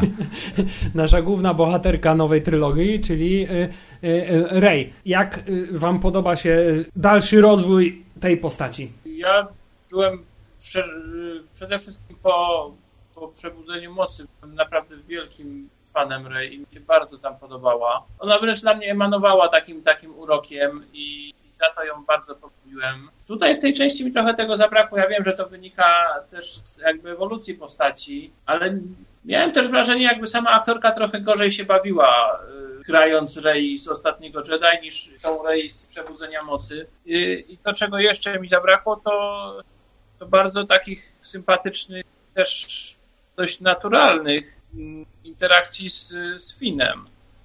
Bo ta para moim zdaniem zrobiła całe, całe przebudzenie mocy. A tutaj, tutaj już nie było tego aż tak widać i, i mi trochę tego brakowało. Przez to też Rey odbieram troszkę słabiej niż po, niż po przebudzeniu mocy. Znaczy, Rey mi się wydaje, że ona stała się teraz bardziej pompatyczna, jak w przebudzeniu mocy była też zabawowa z tym obejściem. E, A, okej, okay. no, no, no, dobrze. Yy... Tak, i no, kompresor. stała się bardziej właśnie, nie wiem, pompatyczna, bo zaczęła szkolenie, hehe, trzy, trzy lekcje i, i jesteś Jedi, przyspieszony kurs, bo potrzebujemy kolejnego. No tak tutaj ta, ta ewolucja została tak pokazana po macoszemu mi się wydaje i też zagubili bardzo dużo z tej postaci. Nie jest już tak porywająca, jak mogłaby być, gdyby pokazali więcej, jeżeli chodzi o jej przemianę. A jak wam się tak podoba... A jak wam się podoba y, rozwiązanie kwestii jej pochodzenia? Bo tutaj teorie były bardzo różne, że jest powiązana ze Snowkiem, że jest córką Luka Skywalkera, że jest y, siostrą Kylo Rena, że nie wiadomo, nie, nie pamiętam jeszcze jakie, ale tych teorii na temat jej pochodzenia i tego, że będzie jakoś gdzieś tam powiązana z tymi głównymi y, do tej pory bohaterami Gwiezdnej Sagi się ciągle pojawiały. Tymczasem, tak jak wiele po raz kolejny to powiem, elementów w tym filmie zostało a twoi rodzice to właściwie nie byli nikim istotnym, jakaś para pijaków, którzy cię sprzedali, żeby móc sobie jeszcze trochę tam popić. Moim zdaniem bomba, ale y, tutaj jest znowu ta teoria wśród ludzi, którzy chyba bardziej chcą, chcą więcej Gwiezdnych Wojen w Gwiezdnych Wojnach, że może Kylo kłamał, a ona mu uwierzyła, bo to była taka y, wyczerpująca emocjonalnie scena, y, bo to było przecież tuż po walce z Pretorianami Y, i że może nie, że jednak to jest trik i w dziewiątym odcinku będziemy wiedzieć coś więcej, że to nie byli pijacy. Chociaż jeżeli tak zostanie, to ja jestem pogodzony z tym. Bardzo mi się to podoba, bo to jest taki policzek trochę w, w, kierunku tego, co znamy, czyli nie, no to jest, ale to jest historia. To, to jest tak, ale po taki, taki policzek, ale to też się bardzo pięknie łączy z całym tym ostatecznym przekazem tego filmu, to znaczy, że właśnie ten dzieciak, który gdzieś tam też jest niewolnikiem y, y, na tej planecie kasyno, tak, i, i, i, i tą miotłą zamiata całe życie i się opiekuje tymi zwierzakami, mm. to też jest przecież takim takim dzieckiem znikąd, tak? Mm -hmm. Które nie Dlatego pochodzi mówię, z żadnego... Przebudzenie tak. mocy to jest motyw, który będzie spajał te wszystkie trzy odcinki nowe i yy, to znajdzie jakieś odbicie bardzo istotne w fabule, bo jednak skądś... I to pokazuje, że ta moc się odradza właśnie tak. we wszystkich w galaktyce już teraz. To jest super, więc jak dla mnie bomba i to przy okazji yy, pokaza, da, dało szansę tej scenie fajnej w jaskini, która powiedziała, że jest kopią Harry'ego Pottera, ale jednak dzięki wejściu w lustro, dosłownie, mogliśmy obejrzeć. Tak jak, jak teraz się zastanowię, to w ogóle to w tym filmie jest tyle filmu, to znaczy tam jest tyle wątków, scen, motywów. Y, On jest super bogaty. Jest Może tak, jest tak bardzo bogaty, bogaty że tak ciężko nawet się skoncentrować na jakimś jednym momencie, bo zaraz od razu gdzieś tam do głowy mi wpada jakaś inna scena z tego filmu. Jest, jest no, no szalone bogactwo w tym filmie, w związku z tym ciężko się go no dobrze, tak, to, nawet objąć go jakąś No dlatego jeszcze nie poruszyliśmy najważniejszej postaci w tym filmie, czyli pana Dla mnie przynajmniej najważniejszej. mistrza Łukasza jak Luke Skywalker, Hubert, w tym filmie, bo wiem, że wzdychałeś, jak wyszedł na tę pustynię, no. Nie no, ja, powie, ja, powiem tylko, ale... ja, powie, ja powiem tylko krótko jednym zdaniem, chciałbym potem, żebyście wy trochę więcej powiedzieli, ale ja powiem tylko jedno. Mark Hamill w tym filmie zrobił takiego Luka Skywalkera, jak jeszcze do tej pory Nikt nie, nie zagrał. Tak. To był, to był najlepszy aktorski występ Marka Hamila, chyba jaki widziałem do tej pory w, w życiu. Zaraz obok jajcogniota o, być może tak, na równi z jajcogniotem w Jay i Cichy Bob kontratakują. Też uważam, że y, Mark Hamill miał co zagrać i y, pokazał, że przez ostatnie 40 lat Wziął nauczył się trochę kunsztu aktorskiego i jednak y, lepiej sobie poradził z Lukiem niż miało to miejsce w roku 77 ale sam fakt, że to jest taki bardzo klasyczny motyw pod tytułem nie chcesz spotkać swoich bohaterów, bo okaże się, są kutasami, to y, jego taka ta niechęć i sam fakt, że on jest mistrzem Jedi, który nie używa mocy i odłączył się od tej mocy i poluje na ryby strasznie długim drogiem na wysokiej skale, zamiast je po prostu wyciągnąć mocą, y, to właśnie powoduje, że jest bardzo, bardzo, bardzo konsekwentny w tym, co sobie założył y, i to jego wygnanie jest trochę odbiciem tego, co zrobił Joda, czyli Jodzie nie udało się pokonać y, imperatora, więc no to y, into exile I must go. Mark z kolei źle zinterpretował, bo tak to mogę chyba określić, emocje swojego najważniejszego ucznia i być może swoimi czynami doprowadził do tego, kim on jest dzisiaj. E, I to z kolei skusiło go, żeby e, uciec gdzieś daleko i umrzeć w samotności. ale było to pokazane bardzo tak z klasą. Słowo klasa myślę, że to jest bardzo istotne, że to był. Co tak nie jak... zmienia faktu, że ta y, chęć nominowania jego do Oscara za rolę A... pierwszoplanową jest dość naciąganą teorią, ale. Nie będzie nominowany, nie, ale no, trzeba przyznać, że miał co robić i wykonał tę robotę bardzo dobrze. Czy się zgodzicie z nami? To tak jakby wziąć wszystkich, z wszystkich trzech starej trylogii Luke'ów Skywalkerów, złączyć w jedno dodać jeszcze dwa razy tyle i mamy tego Luka Skywalkera z, z ostatniego Jedi. 40 lat się przygotowywał do tego. Ge genialne przedstawienie tej postaci. Ja właśnie miałem mówić, że, że nie było dużym wyzwaniem, że tak powiem, stworzenie, stworzenie najlepszej kreacji Marka Hamila aktorsko, bo, bo jak wiemy, no, on najwybitniejszym z aktorów nie jest. No chyba, że weźmiemy pod uwagę właśnie jego, jego rolę w filmach animowanych jako aktor Czyli głosowy. Głos, tak, tak, tutaj bardziej, ale tak jak mówię, kiedy, kiedy na ekranie już był widoczny, no to umówmy się, no nie były, nie były to role oscarowe. No nie jest to Daniel Day-Lewis na pewno. Tak, tutaj wciąż nie jest, ale, ale jest na pewno faktycznie to, to najlepszy look, jakiego, najlepiej zagrany, jakiego, jakiego widzieliśmy. Jest to też look po przejściach wielu i Tutaj na pozór faktycznie przypomina to trochę to, to odcięcie szyi Jody od, od, od świata, ale no ile właśnie Joda odciął się od świata, a nie od mocy, tak tutaj Luke też się odcina w jakiś sposób od mocy i przede wszystkim od, od tego, w jaki sposób postrzegają ją, ją Jedi. I to akurat tutaj mi się bardzo podobało to, co, to, co cały Lucas film robił i jakby jak przygotowywał grunt pod to, bo to też tutaj się można odwołać do, do książek czy do innych mediów, gdzie, gdzie co chwilę pojawiały się jakieś zupełnie, zupełnie nowe, nowe spojrzenia na, na, na moc i też coraz częściej była poruszany, poruszany temat tej, tej równowagi. Zresztą, zresztą motyw, motyw łowienia ryb przez, przez, przy pomocy tego długiego drąga, no to też jest też jest żywcem wyjęty z, z jednej z książek, która jeszcze w Polsce się niestety nie ukazała, a mianowicie Legends of Luke Skywalker, gdzie w którymś momencie właśnie Luke trafia na planetę, gdzie poznaje zupełnie nowy sposób patrzenia na moc, która nawet nie nazywa się tam mocą, tylko bodajże wpływem. I właśnie tam, że tak powiem, chce być za wszelką cenę szkolony przez tubylców. Chce po prostu poznać ich sposób patrzenia na moc. No i właśnie tam jednym, jednym z jego zadań na tymże szkoleniu jest łowienie ryby przy pomocy takiego mega długiego drąga. O proszę. Także to taki, taki drobiazg, który był dla mnie akurat jednym z fajniejszych takich połączeń różnych, różnych mediów, co, co Lukas filmowi bardzo dobrze wychodzi. I to uważam, że jest też przy okazji jedną z największych zalet przejęcia marki przez, przez Disneya. Ale jak już jeszcze jesteśmy przy, przy, przy takim y, łączeniu mediów, to ja tutaj też bardzo w tym filmie wyczułem y, silne y, inspiracje starym kanonem, y, gdzie w, w książkach widzieliśmy zarówno Luka Skywalkera, który był takim wszechpotężnym mistrzem Jedi, który właśnie potrafił ukrywać swoją twarz przed wszystkimi naokoło przy użyciu mocy, to znaczy wpływać na umysły całej planety, żeby go nie postrzegali, ale też w późniejszych książkach yy, widzimy Luka Skywalkera, który też celowo przestaje korzystać z mocy, bo yy, wie, jak wielki wpływ zarówno na jego yy, fizyczne ciało, jak i psychikę ma używanie mocy i celowo powstrzymuje się przed tym y, i są takie tam dwie czy trzy książki, gdzie tej mocy praktycznie w ogóle nie używa.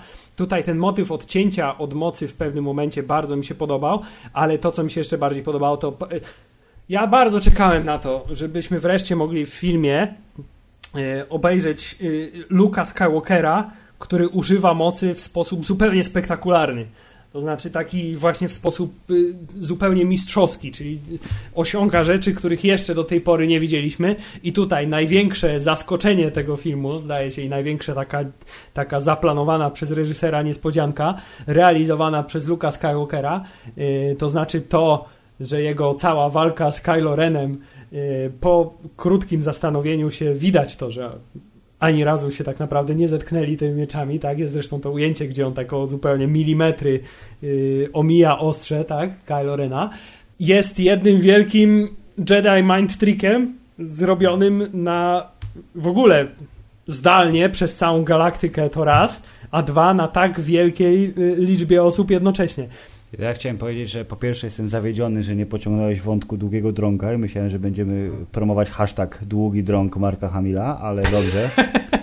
Y, to już zostawmy.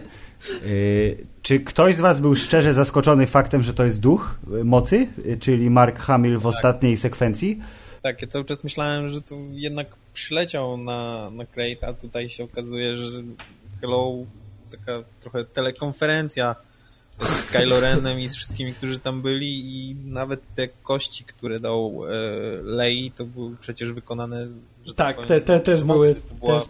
sztuczka na, na umyśle. Trik jest wyśmienity, ale ja uważam, że dużo lepiej by ta niespodzianka zagrała, gdyby e, e, Mark Hamill nie użył swojej y, projekcji w takiej formie, jaka była w y, ale to jest właśnie, przeszłości. Widzisz, nie? Ale Czyli właśnie chciałem powiedzieć, że ty jesteś chyba, bo rozumiem, że ty to zauważyłeś. Tak, tak, ja mówię, od razu mówię, to jest duch, ale potem jak tak długo szli w tą scenę i on pocałował Leję w czoło i rozmawiał z nią, to mówię, nie, nikt nie jest tak potężnym Jedi. W sensie to było, no właśnie, to było takie... Mówię... A ja, właśnie, a ja byłem zupełnie odwrotnie. To znaczy, kiedy na początku się pojawił, to byłem zbyt podekscytowany ten, że on tam się pojawi, będą się zaraz naparzać, a potem z każdą chwilą coraz Dla mnie to akurat idealnie zadziałało. Z każdą chwilą coraz bardziej jakby tak mówię, ej, ale on wygląda trochę młodziej niż, niż no, na tej no, no. wyspie i on wygląda bardziej jak z tych wspomnień tak. swoich i wspomnień Kylo Rena, e, ale tak do mnie to docierało tak bardzo stopniowo, stopniowo okay. że właśnie dokładnie w tym momencie, kiedy wydarzyło się to, co wydarzyło, czyli że teoretycznie też miał zostać przepołowiony, ale, ale nic z tego, to wtedy mówiłem, no rzeczywiście. Więc dla mnie ta scena zagrała akurat idealnie, bo dokładnie w momencie, kiedy pokazali tego lewitującego Luka Skywalkera bardzo skoncentrowanego na tym, żeby utrzymać tę iluzję, to stwierdziłem, mój Boże, najpotężniejszy Jedi w historii ludzkości. Znaczy to jest tak, że jakkolwiek by tej sceny nie odbierać, czy ale domyśliłem się, jestem super, bo widziałem szósty zmysł, czy nie, to była to jedna z dwóch scen, które oglądałem z otwartym dziobem. W sensie to było tak, że złapałem się na tym, że mówię, ej, tak nie powiem, muszę zamknąć buzię, bo normalnie wygląda jak przygłów. Ja nie, ja sobie, ja sobie za, za, ja, za, ja wiedziałem, że nie będę w stanie zamknąć tej mojej szczeny opadniętej, tylko więc sobie zasłoniłem dłonią w kinie po prostu japę, żeby nie siedzieć z rozwartą japą jak jakiś przygód. Dobrze. tak czy siak, y, sam prosty fakt, że wreszcie w tym filmie widzimy Luka Skywalkera który trzyma miecz świetlny, starego Luka Skywalkera, który trzyma miecz świetlny i który walczy przy pomocy tego miecza świetlnego i robi to w sposób spektakularny, bo to jest w ogóle jedna z tych rzeczy, które mi się bardzo podoba w nowej trilogii, że oni bardzo pięknie pokazują wszelkie sceny walki, to znaczy to jest takie bardzo fajne połączenie starego tego, i nowego, tak, tak? Tego, tych siermiężnych walk ze takiego... starej trylogii i tych zbyt akrobatycznych i zbyt udziwnionych pojedynków tak. z prequeli. Tutaj mamy takie bardziej samurajskie pojedynki i to jest ta estetyka walki mieczem świetlnym, która mi zdaje się najbardziej odpowiada. Yy, ale sam fakt, że widzimy Luka Skywalkera i sam fakt, że widzimy co prawa we wspomnieniach, ale jednak zielony miecz i tą słynną y, rękojeść Aha. z powrotu Jedi, to po prostu y, serce rośnie patrząc na, na, na takie Gwiezdne Wojny. No to jest to, na co ja czekałem przez cały ten czas, od samego początku, jak dowiedziałem się, że będzie przebudzenie mocy. No tak, ale chciałem powiedzieć, od razu się wtrącę, że oprócz tego, że musiałeś trzymać sobie dziób, żeby ci szczęka nie odpadła jak Luke zmierzył się z Kylo Renem, to druga scena, na którą zareagowali żywiołowo, to było holy shit, kiedy się okazało, że Yoda się pojawił na tak, wyspie. to była, to, to, to była druga scena, I to była się... druga scena, którą z otwartym dziełem. Mówię, Jezu, co się dzieje? No mówię, w ogóle nie to, to był moment, którego się w ogóle nie spodziewałem. A panowie? Właśnie, czy oczekiwaliście, że Yoda jeszcze wróci w ogóle do nas w jakiejkolwiek formie? Znaczy, ja, ja o tyle się spodziewałem, że były, pojawiały się na, na, na etapie produkcji jakieś tam doniesienia, że Frank Oz się pojawił na, na planie. No mógł zwiedzać, ej. No i to oczywiście, to oczywiście wywołało spekulację, że Joda może też się pojawić. A tutaj na szczęście no, z Jodą nie ma, nie ma problemu tak powiem wizualnego. To nie jest, to nie jest młoda Leja, którą trzeba od, od zera komputerowo otworzyć. Tego się spodziewałem.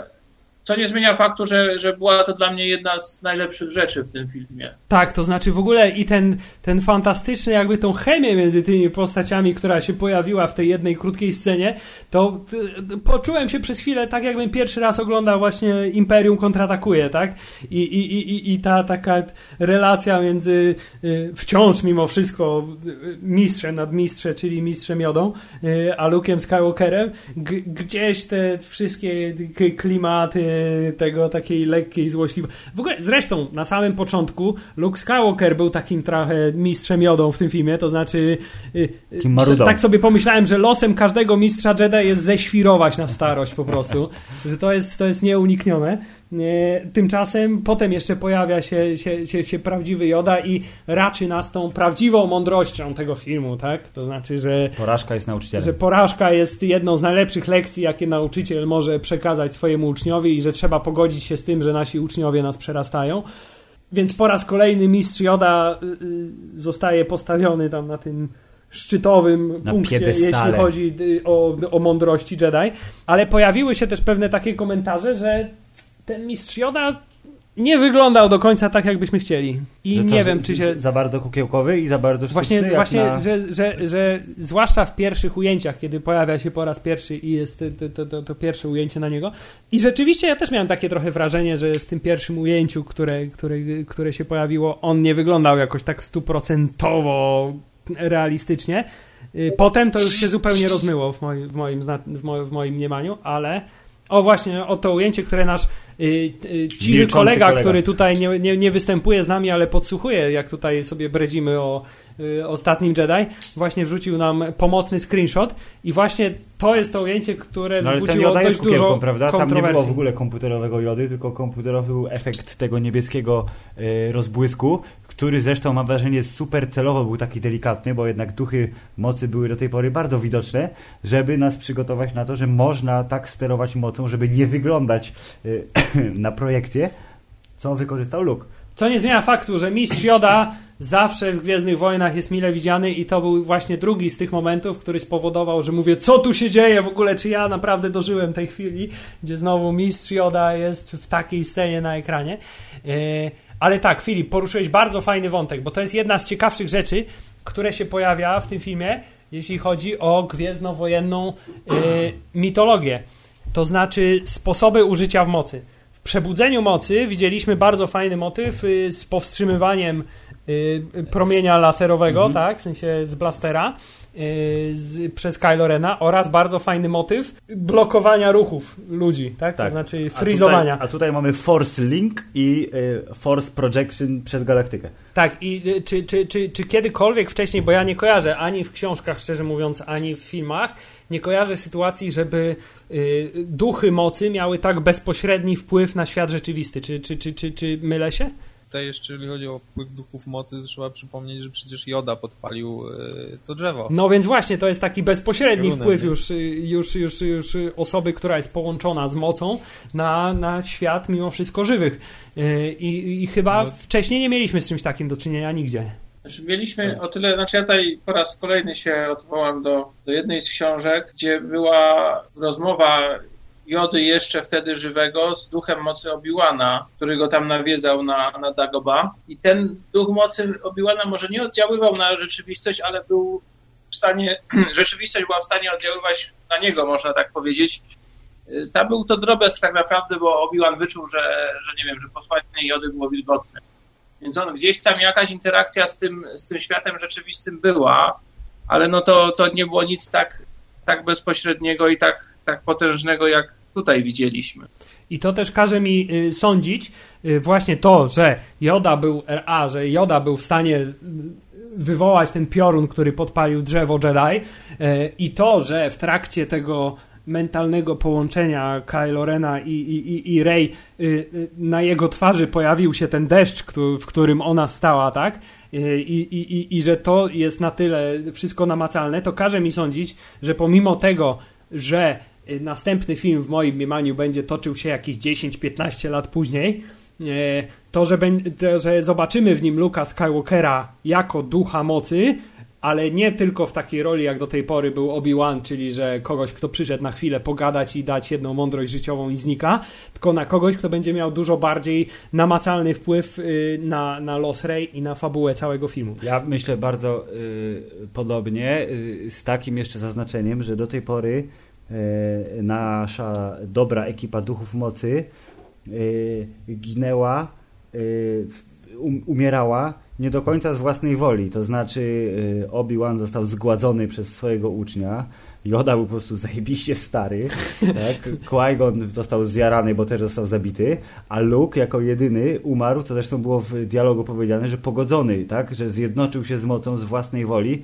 Co prawda wysiłek nieziemski, y, który go kosztowała jego sztuczka, magiczka, y, na pewno miał na to jakiś wpływ, ale to, że spojrzał na dwa słońca, przypomniał sobie bez wątpienia młodość na Tatooine y, i odszedł w pokoju, myślę, że gdyby chciał, to by jeszcze został. Ale to był ten moment, kiedy stwierdził, że czas połączyć się z mocą i być w stanie oddziaływać na świat fizyczny bez posiadania fizycznego ciała. Na 100% Mark Hamill wróci w jakiejś formie w epizodzie 9, ale to będzie jakiś taki to będzie gościnny występ typu 5-10 minut czasu ekranowego max, to znaczy Zwłaszcza... w jakimś krytycznym momencie nie, i tyle. Nie, nie, będzie jednak więcej. Nie, moim zdaniem ta, ta rola właśnie, ja mam taką nadzieję przede wszystkim, bo ja jestem radykalnym zwolennikiem Luka Skywalkera. No homo. Ale samo i, i, i oprócz tego, że będzie miał wpływ, bo przecież cała ta gadka o y, trenowaniu, byciu nauczycielem przecież poszłaby na marne, gdyby się okazało, że on już nie będzie miał okazji rej trenować. Y, więc wydaje mi się, że tu gdzieś ten motyw powinien powrócić, ale same jego słowa, to znaczy skierowane do Bena Solo, czyli See you around, kid, mm -hmm. to mhm. oznacza, że w kolejnym no, filmie oni na pewno będzie przynajmniej jedna scena, w, których, w której Luke Skywalker będzie miał jakąś styczność z już Kylo. wtedy prawdopodobnie, nie wiem, imperatorem Kylo Renem, władcą całej galaktyki.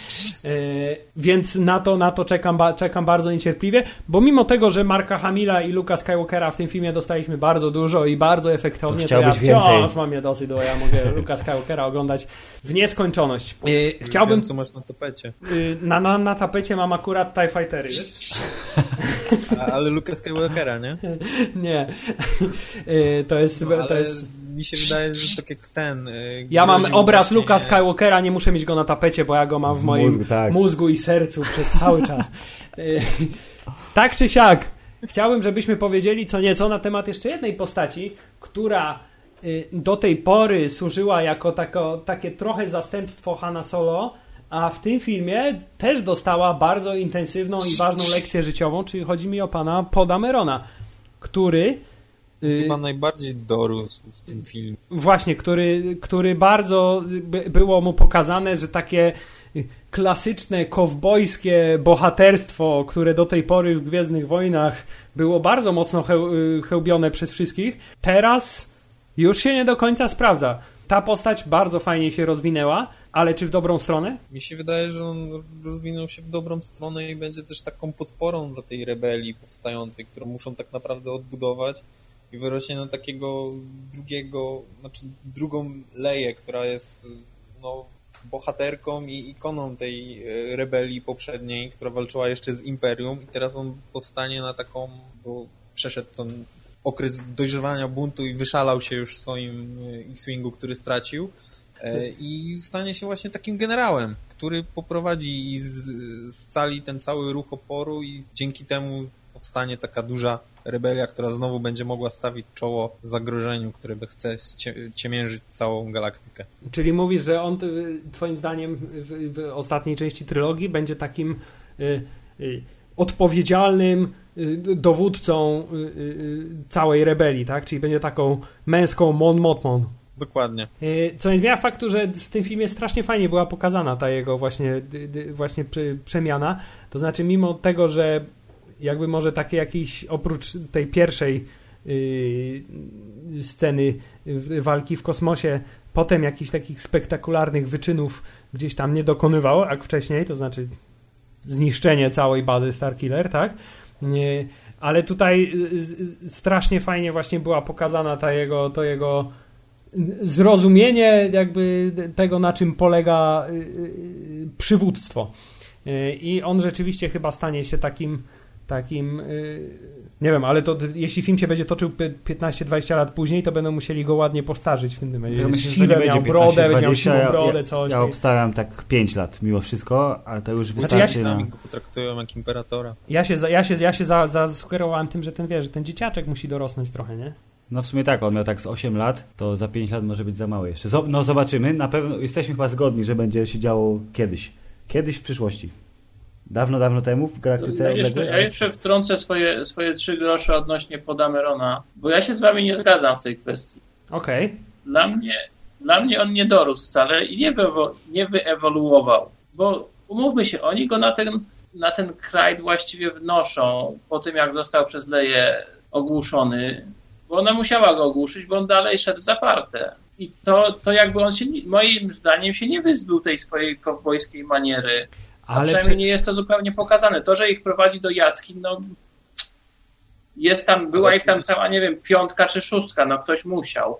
Ale tu w tym ataku tymi śmigaczami już widać, że jednak nie ciśnie do końca, żeby jednak zniszczyć to działo, tylko odpuszcza już. Mówię, że to jest bez sensu poświęcać tą garstkę pilotów, która mu została i jednak oszczędzić ich do innej walki. Moim zdaniem podobnie, tutaj mam co do, co do po, mam podobne wrażenie jak po Przebudzeniu Mocy, gdzie zaczął, zaczął film bardzo dobrze, a później zupełnie tak przycichł i, i, i jakby ten jego występ był nie, nie do końca taki, jaki bym chciał. I tutaj mam podobnie. I ja osobiście go nie widzę w roli odpowiedzialnego, statecznego generała i po cichu liczę, że oni nie pójdą z nim w tą stronę.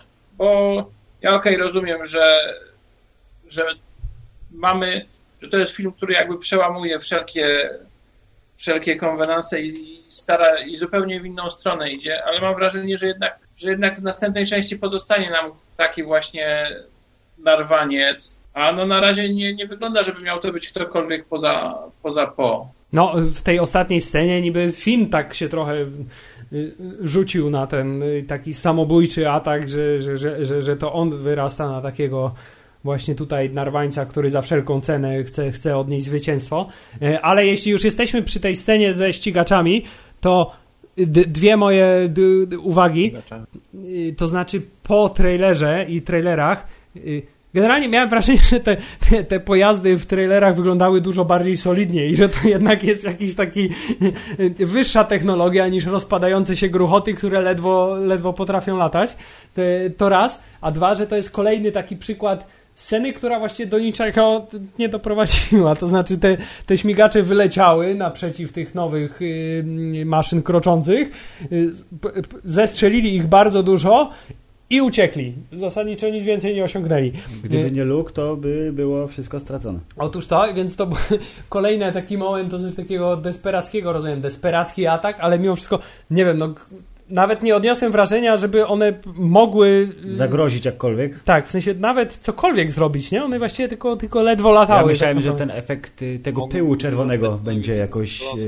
Tak jest, mogły zostać tylko zestrzelone. Że, zasłona dymna i że w ten sposób jakoś dywersja... Aha, tak, że, że ta tak sól, tak, będzie no, się ale to był taki, taki e, ledwo tam widocznie ten pył czerwony, więc y, chodziło chyba o pokazanie y, y, z tym wyrazem czegoś co wizualnie nie było jeszcze. Tak, ostateczny akt desperacji przy okazji. Przy okazji tak, ale że jakby rzecz, która ładnie bardzo wygląda na ekranie, czyli czerwień i biel. Bardzo dobre polskie, słońce. patriotyczne tak. kolory. Na pewno jest to y, bardzo... Przekaz podprogowy. Tak, Mamy bardzo, polski motyw w Gwiezdnych Wojnach. Tak, jest to na pewno bardzo świadoma decyzja reżysera, który jest pod wrażeniem rozwoju polskiej gospodarki. Y, tymczasem y, pod Ameron czy zostanie wielkim dowódcą y, odrodzonej e, rebelii? Y, tego nie wiemy. Y, niektórzy myślą bardziej, że tak, inni, że nie. Zostaje nam jeszcze jeden bohater z tej nowej puli głównych bohaterów Gwiezdnych Wojen, czyli pan Finn. O, no i pan BB-8, który wyrasta w ogóle na jakiegoś totalnego herosa. On będzie przywódcą nowej rebelii. on będzie, wiesz, on, on zgładzi Kylo Rena w następnej części i zostanie imperatorem. ATST. Właśnie chciałem powiedzieć, że yy, ta taka trochę humorystyczna uwaga Kylo Rena z Przebudzenia Mocy, to znaczy, czy, że, że droid ukradł statek, tak, ukradł frachtowiec, to po, po seansie ostatniego Jedi nie jest już takie nierealne zupełnie się robi. Po tym, jak BB-8 to usłyszał i stwierdził, że tu musi teraz porwać jakiś statek.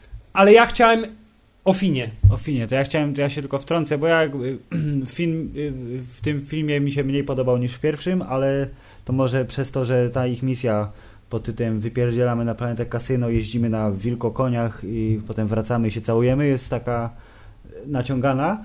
Yy, on jest fajną postacią i bardzo się cieszę, że e, jakby ta przyjaźń między yy, Rey i Finem to jest przyjaźń, w sensie, że to idzie tak, że oni się po się martwią, bo bardzo im na sobie zależy, ale na tej takiej kumpelskiej stopie. Ale twierdzę, że był fajniejszy jako zagubiony szturmowiec, który próbuje udawać wielką szychę z ruchu oporu, niż jako faktyczny bohater ruchu oporu, który nie do końca sobie radzi z tą rolą. I tak jak było wszystko w porządku, tak nie mam jakichś wielkich zachwytów w jego stronę, bo, no bo ten wątek cały mnie trochę mniej kręcił i został przyćmiony przez genialne wątki wspomniane e, Kylo Rena, Rey i Luka e, i też dlatego tak okej, okay, ale nic ponadto. To znaczy na pewno fabuła jakby nie, nie służyła mu w tym filmie, to znaczy to jakie on miał zadania i co miał do zrobienia w tym filmie nie przysłużyło się do tego, żeby ta postać gdzieś tam zapadła bardzo w pamięć moim zdaniem, mhm. ale to co ja też zauważyłem, to znaczy, że tak jak inne postaci bardzo mocno rozwinęły się w, w trakcie tego filmu, to Finn pozostał Finnem, to znaczy jest przepraszam, że to powiem, ale jest pierdołą, która ciągle nic nie osiąga. Tak, tak jak w Przebudzeniu Mocy wszelkiego rodzaju walki, których się podejmował, przegrywał. Brał miecz, to najpierw dostał Bęcki od tego szturmowca. A potem od Kylo Rena. Tak, a potem od Kylo Rena został, został zmasakrowany, tak? tak teraz samo... udało mu się osiągnąć sucker punch, jak z nienacka trzepnął fazmę w łeb. No i to jest właśnie właściwie szczytowe jego osiągnięcie. Chciał się poświęcić dla rebelii, to, to, nie, udało to nie udało mu się. Na planecie Kasyno został ocalony właściwie przez Rose i jej umiejętność, że tak powiem, jazdy konnej. Y, więc film tak naprawdę On przez jest, całą no. do tej pory dwa filmy w drogi specjalnie za dużo tak de facto nie osiągnął. No. Y, I to z jednej strony jest taka charakterystyczny element, jest taki charakterystyczny element tej postaci i jakaś taka cecha, która y, myślę, że jest dość mocno zamierzona, co nie zmienia faktu, że tak jak wiem, że niektórzy chyba najbardziej polubili Fina spośród naszych nowych bohaterów, to on zawsze do mnie jakby najmniej trafiał i w tym filmie też jakby przekonałem się do tego, że, że, że najmniej się identyfikuje z tą postacią chyba. Film w, w tej części, jak dla mnie, to przypomina tego Fina ze Stickersów z Lidla. Z tymi dziwnymi oczami. Eee.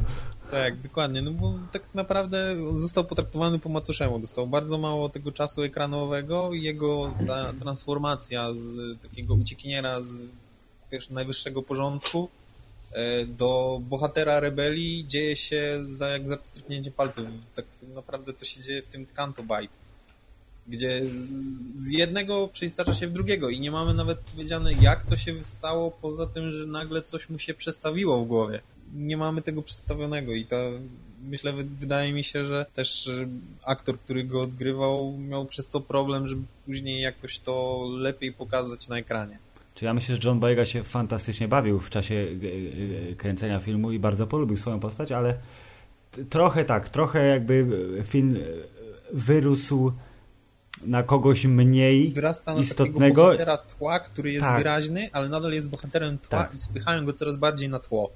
Zobaczymy, co będzie w dla dziewiątym. Dla, mnie, dla mnie tak naprawdę fina mogłoby w tym filmie nie być i film by w żaden sposób nie ucierpiał na tym. No to nie jest to jak, nie jest to jak przytyk do samej postaci, bo, bo uważam, że ona jest, jest ciekawa i ma jakiś tam potencjał, ale on po prostu nie zrobił nic, nic, nic znaczącego. Trochę tak. Ja jakby mam podobnie, ale to jest, mam wrażenie, że wraca wszystko do tej sytuacji, że misja na planecie kasyno była głupkowata. Co zresztą, to od razu wtrącę, sam fakt, że misja na planecie kasyno była głupkowata, yy, wprowadziła kolejny fabularny przytyczek w nos, czyli przecież musi im się udać wyłączyć ten super nadajnik, który śledzi statki przez hiperprzestrzeń, e, bo to tak robią w każdym filmie. Jest misja niemożliwa, ale w ostatniej chwili się udaje, a tymczasem misja niemożliwa w wykonaniu Fina i Rose faktycznie była niemożliwa i to, że im się nie udało wyłączyć tego może jakby trackera... Było, to by była możliwa. Mo może tak, ale jesteśmy tu zgodni, że postać nie do końca e, rozbudowana tak, jakbyśmy chcieli, bo potencjał ma trochę większy, ale na szczęście w ostatnim Jedi jest na tyle dużo dobra, że nawet y, y, takie niuanse jak nie do końca fajne poprowadzenie wątku danej postaci nie jest tak istotne, bo mamy Luka Skywalkera, który jest zajebisty. Ale jak już jesteśmy przy nieudanej misji, to chciałbym, żebyśmy powiedzieli co nieco na temat Benicio del Toro i jego roli w tym filmie, która też wątek jakby nie do końca zamknięty, nierozwiązany, nie wiemy co się stało z postacią, z postacią DJ-a i który też jest taką trochę nie wiem do końca, czy to było tak pomyślane, że on miał być, bo on jest taką trochę deus ex machina, to znaczy haker, który się pojawia zupełnie znikąd, przez przypadek jest z nimi razem w celi i akurat usłyszał, jak mówią o tym, że potrzebują hakera.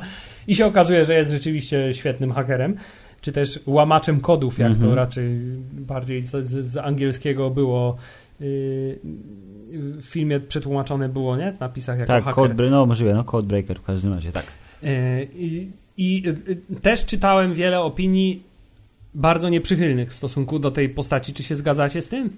Dla mnie, dla mnie jest, to, jest to, szczerze mówiąc, i mówię to z żalem, z szacunku do, do aktora, jakim jest Benicio del Toro, że postać DJ-a jest jedną z niedoróbek tego filmu. Bo ja mimo wszystko chciałem go zobaczyć troszkę więcej. I, i to, to właśnie, tak jak mówicie, też to jego pojawienie jest takie trochę takie właściwie znikąd i później też, znaczy ja też swoją drogą myślę, że to nie jest już ostatni raz, kiedy go widzimy, więc może to zostanie naprawione, ale na, na chwilę obecną to, to jest to jeden z zawodów, których mi dostarczył. Znaczy jak dla mnie to on jest takim bad boyem, jakim miał być e, Han Solo. Pokazuje, że nie liczy się dla niego nic, tylko hajs i dla hajsu zrobi wszystko. Raz jest, jest z tobą, jeżeli to jest mu wygodne, a jeżeli już nie jest mu wygodne, bo tu dostanie więcej hajsu, to już nie jest z tobą. No to było k- klasyczne zagranie dwulicowej postaci. To znaczy, która... bardzo mi się podobało, a mi się akurat No. bardzo podobało to, że on był taką postacią, która jest rzeczywiście chaotycznie neutralna. To znaczy, jeśli chodzi o, tak, jeśli byśmy mieli wybrać sobie Tak, tak, charakter tak. postaci w Dungeons and Dragons, to on by był chaotycznie neutralny, tak? To znaczy on rzeczywiście się nie, nie identyfikuje z żadną frakcją, z, z, z żadną ideologią, z niczym. On, on tylko dba o swoje interesy, nie, ale problem z tą postacią w moim mniemaniu jest taki, że y, bardzo mało jakby jestem w stanie stwierdzić, po co on tam był tak naprawdę, bo przecież misja y, zhakowania y, statku nie udała się, tak? Y, Jego cały wywód na temat tego, że przecież handlarze sprzedają broni, zarówno sprzedają do nowego porządku, jak i do ruchu oporu, też nie wywarła specjalnie żadnego wrażenia na nikim, bo Tak. przecież Finn był bardzo emocjonalnie zaangażowany w ideę ruchu oporu już w tym filmie.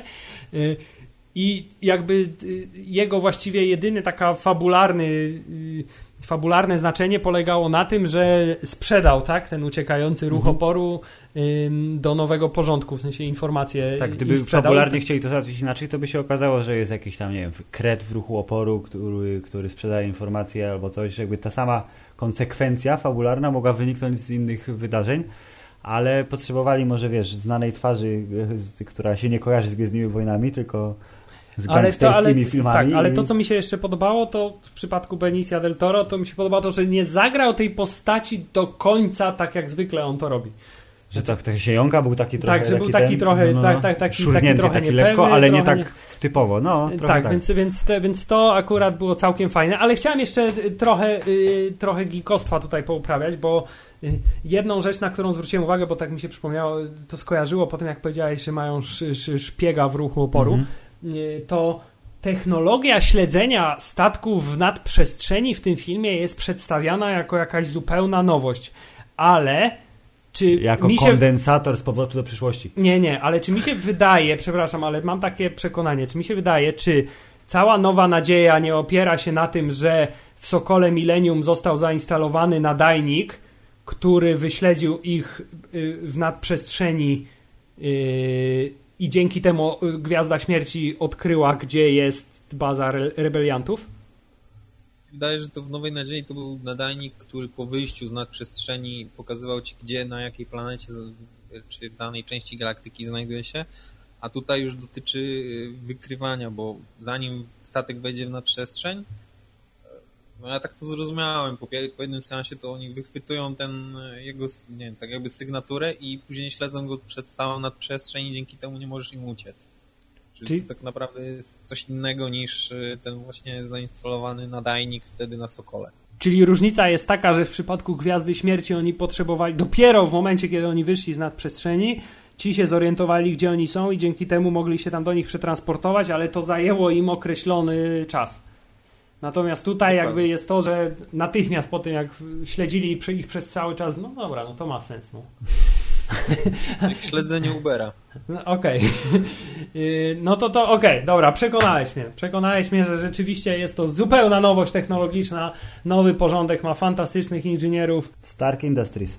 Tak jest, czyli jak zwykle, czyli to jeden z tych bogaczy, co tam się bawił na tej planecie kasyno, to on wymyślił te technologie i dzięki temu może teraz y, swoje ciężko zarobione y, kredyty y, marnować na jakieś gry hazardowe. Jeszcze została nam nasza nowa bohaterka w postaci Rose, która była bardzo mocno zakorzeniona fabularnie już w pierwszej scenie. To mhm. znaczy pojawia się jej siostra, która ginie w bohaterskim akcie y, poświęcenia, tak? To znaczy mm -hmm. w tym bombowcu, który wysadza tego, ten pierwszy, jak to tam statek liniowy, liniowy coś tam mm -hmm. wy, wysadza. Y, I tutaj mamy, jakby rozumiem, emocjonalne zaangażowanie tej bohaterki, ale ona jest takim, ona mi się wydaje, że Rose jest takim przeniesionym na ekran fanboyem Gwiezdnych Wojen. Że ona chciała ich poznać wszystkich, tak? tak. Taka była. Tak. Znaczy ona jest jednym z tych, wiesz, jak, jak, jak, jak wreszcie Disney w, otworzy w Disneylandzie ten hotel gwiezdnowojenny, który będzie udawał, że jesteś na statku kosmicznym i będzie ci różne przygody serwował, to ona jest właśnie takim gościem tego hotelu, który trafił do świata Gwiezdnych Wojen i teraz jest cały podekscytowany, że spotyka te wszystkie postaci, które do tej pory y, tylko widziała na, na, na, na, na ekranie. Y, ale czy jakby ten, to co jest najważniejsze w tej postaci tak naprawdę, to jest ten y, relacja z Finem. Y, y, czy kupiliście ten, ten ich jakby, to ich rosnące uczucie? Bo ja nie do końca. Ja w ogóle. W sensie to było... Byłem zaskoczony, że coś takiego wyrosło. Gwiezdne Wojny mają dość długą historię chyba takich romansów, mówiąc brzydko stupy. Nieprzekonujących aktorsko... Tak. tak, znaczy aktor już jakby abstrahują od aktorstwa, bo może sobie nawet nie przypominać tego, do czego teraz nawiązujecie, ale, ale tak patrząc, patrząc zdroworozsądkowo, ona nie miała go za co pokochać. Najpierw przyłapała go na próbie dezertki, później, później, później łąkał się bez większego celu po, po Kanto Bajdi za co? Jak, jak to film? Za to, że się na kilku razem przejechali, no proszę was. To było, to mi się kompletnie nie podobało i, i ja tego nie kupuję też. Rzeczywiście. Mi się wydaje, że może ta e, książkowa adaptacja, czy też komiksowa nam więcej zdradzi, bo no, sam, sam lot do Canto Bight trochę im zajął. Też nie mieliśmy przedstawionego całego nadprzestrzeni. To, co nie zmienia faktu, że z samego filmu rzeczywiście chyba ciężko było wywnioskować, że rzeczywiście tam mogło się zrodzić jakieś bardzo intensywne uczucie. No chyba, że ona jest po prostu tak wielkim e, fan, fanboyem, tak? Grupis, ona jest grupis, e, grupis głównych bohaterów e, ruchu oporu i, i, i to jej wystarczy, żeby się zadłużyć w swoim herosie. Ale rzeczywiście chyba taki najmniej przekonujący motyw mm, z całego tego filmu. Dobrze, no nie będziemy już więcej chyba omawiać jakichś tutaj meandrów. Chciałem tylko jeszcze omówić dwie kwestie. To znaczy, czytałem też taką recenzję, i to nie jedną, e, w której ostatni Jedi był określany jako może nie najlepszy, ale najładniejszy y, film y, z sagi gwiezdnowojennej. E, I rzeczywiście, jeśli chodzi o zdjęcia, jeśli chodzi o kolory, wykorzystanie mm, światła i, i właśnie tych motywów kolorystycznych, tych odważnych, takich fajnych kadrów kolorystycznych, znaczy choćby sama ta sala tronowa mm. Snowka, która jest ściany, które są po prostu jaskrawo czerwone, przez co się to wszystko ogląda na, jak na jakiejś scenie teatralnej, rzeczywiście robi duże wrażenie, ale czy to według was jest najładniejszy gwiezdnowojenny film? Ja się zgadzam z tym, że może być określany tak, bo jedyna konkurencja to jest Water 1 a cała reszta Gwiezdnych Wojen, chociaż kocham je miłością prawdziwą, nigdy nie należały do ekstraklasy, jeśli chodzi o y, stronę wizualną y, pod względem artystycznym. Jeśli to były po prostu y, praktycznie stworzone ujęcia, żeby to wszystko dobrze wyglądało, ale nie było takich wow, bym sobie wydrukował ten kadr i powiesił na ścianie. A zarówno w Łotrze, jak i tutaj tych kadrów by się kilka znalazło, więc jestem w stanie zrozumieć takie opinie, że owszem, jest wysoko na liście ładnych filmów. Dla mnie, dla mnie zdecydowanie tutaj Łotr wygrywa jednak i to, i to on był najładniejszym filmem. Czyli, no. ale czy to drugie miejsce w takim razie? Yy, tak, tak. Myślę, że drugie miejsce to jest mocne, mocne drugie miejsce. Pretenduję do tego, ale żeby móc to dobrze ocenić, muszę jeszcze raz obejrzeć ten film, bo tak y, trudno mi jednoznacznie określić, czy to teraz y, Rogue, czy właśnie Ostatni Jedi będzie tym najlepszym, bo Rogue One widziałem więcej razy niż niż tylko dwa. Czy... No a tutaj ostatni Jedi był tylko raz, więc w weekend pójdę jeszcze raz sobie odświeżę i wtedy będę mógł jednoznacznie stwierdzić, czy to jest pierwsze, czy drugie miejsce. No rzeczywiście przy pierwszym obejrzeniu jest może ciężko trochę to ocenić, bo w tym filmie jest bardzo dużo rzeczy. Jest, jest wizualnie przebogaty, w związku z tym nie do końca ja jestem w stanie tak po jednym obejrzeniu rzeczywiście ogarnąć to wszystko. I teraz drugą stronę medalu chciałem poruszyć, bo teraz to jest to, na czym ja się trochę zawiodłem w przypadku tego filmu. To znaczy, jeśli chodzi o muzykę. Nie dlatego, że nie pasowała, że była słaba, tylko dlatego, że zabrakło mi jakiegokolwiek w tym filmie nowego, wyraźnego motywu muzycznego od Johna Williamsa. Yy, bardziej słyszałem tylko i wyłącznie odgrzewanie znanych już nam, z, zwłaszcza z, głównie z Przebudzenia Mocy motywów, to znaczy yy, motywu tego Jedi Steps, motywu tego yy, March of the Resistance, on chyba gdzieś tam wybrzmiewał najczęściej. Mm, ale zabrakło jakiegoś takiego tego, co w, tego, ty, ty, czym y, lśniło Imperium kontratakuje, to znaczy tam był marsz imperialny, czyli chyba jeśli nie najbardziej, to jeden z najbardziej charakterystycznych motywów muzycznych gwiezdnowojennych. Y, to tutaj czegoś takiego nie było. Ta muzyka była, była obecna i była dopasowana bardzo dobrze do tego, co się działo na ekranie, ale gdzieś tam jakiegoś nowego elementu zabrakło. Ja się zgadzam w 100% i nie dodam nic więcej. Ja niestety też. Ja powiedzmy dam jeszcze, dam jeszcze szansę przesłuchując sam, samą ścieżkę dźwiękową, bo tu też może wtedy, może wtedy coś usłyszę więcej, ale to prawda, że, że niestety jak dla mnie jest to kolejny, kolejny film, w którym ta muzyka no, nie jest tak genialna, do jakiej jesteśmy przyzwyczajeni, no bo dla mnie na przykład w Łotrze też nie było, żaden motyw nie wyszedł tak tak jak nie, nie zapamiętałem żadnego motywu po pierwszym seansie.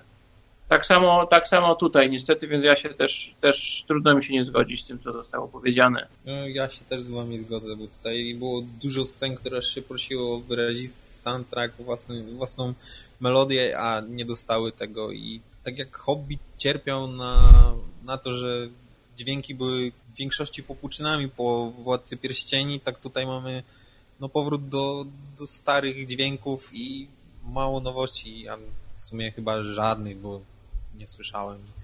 Tak, chciałem jeszcze tylko powiedzieć jedną rzecz na sam koniec, to znaczy yy, jeśli chodzi o czas trwania, najdłuższy film gwiezdnowojenny, jaki do tej pory powstał, e, i dobrze, że tutaj cieszę się, że się pojawiło tutaj y, kwestia Władcy Pierścieni, bo to jest padają zarzuty wobec tego filmu, że jest za długi.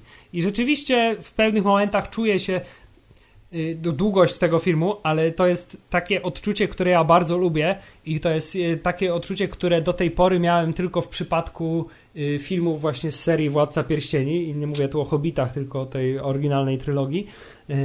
To znaczy, to jest taki film, że ja czuję, że ten film jest bardzo długi. Ale jest super. Ale właśnie mi to nie przeszkadza i że to jest takie przedłużone przebywanie w świecie, który mi bardzo odpowiada i to jest taka bardzo rzadki moment w kinie, który się u mnie pojawia, że, że czuję, że ten film jest bardzo długi, y, ale w bardzo pozytywnym y, tego słowa znaczeniu, ale to tylko taka uwaga ode mnie na koniec. Y, więc panowie, teraz bardzo trudne zadanie dla was. Macie trzy słowa, nie do ojca prowadzącego, tylko trzy słowa, żeby określić film Star Wars The Last Jedi. Tak na podsumowanie podcastu. Wow, chcę więcej. Muszę jeszcze raz. Bardzo dobrze. To ja muszę po Hammer Zeitowemu. Film jest spoko. Jest spoko. Jest bardzo spoko. Nie, nie, przepraszam, to ty jest tutaj jeden, to ja muszę powiedzieć jest bardzo wysoko. Kurwa, jest wysoko, nie? No jest kurwa wysoko. Dobrze. E, zgodność zatem w naszej Star Warsowej rodzinie, że Ryan Johnson zrobił coś na tyle interesującego, że nie sposób tego filmu nazwać porażką, a wręcz przeciwnie, jest to rzecz ciekawa e, i intrygująca i wymagająca kolejnego seansu. Nie dlatego, że to jest Bergman, tylko dlatego, że po prostu chcemy się upewnić, czy to wszystko, co tam widzieliśmy, zasługuje na e, określenie jednego z najlepszych filmów w historii sagi, o co niektórzy już się pokusili. Nie wiem. My idziemy w sobotę. Wy, drodzy słuchacze, jeśli nie byliście jeszcze, posłuchaliście tego podcastu, to idźcie, no co jest? a jeśli już byliście, to idźcie drugi raz, tak jak my. Ja jeszcze tylko powiem, że w ogóle się nie dziwię, że powierzyli panu Ryanowi Johnsonowi nową, nową kolejną tak. trylogię y, po tym, jak y, włodarze Disneya zobaczyli, y, co tutaj odpapierzył z, z ostatnim Jedi, bo bardzo oryginalne podejście do świata Gwiezdnych Wojen, które mi osobiście bardzo odpowiada. Mili panowie, bardzo dziękujemy za wizytę w łączonym podcaście Hammerzeit i Star Wars.pl. Panie Wojtku, panie Mateuszu. Okej, okay, numer konta podam później. Dzięki bardzo i do usłyszenia. Wszystkim słuchaczom mówimy dużo mocy, życzymy. I co, Hubert, dobranoc, do widzenia, dzień dobry. Czekaj, zacytuję teraz Leję. Ja już to mówiłem tyle razy, że teraz ty to powiedz. Bardzo dobrze. Niech moc będzie z wami. Do usłyszenia. Koniec.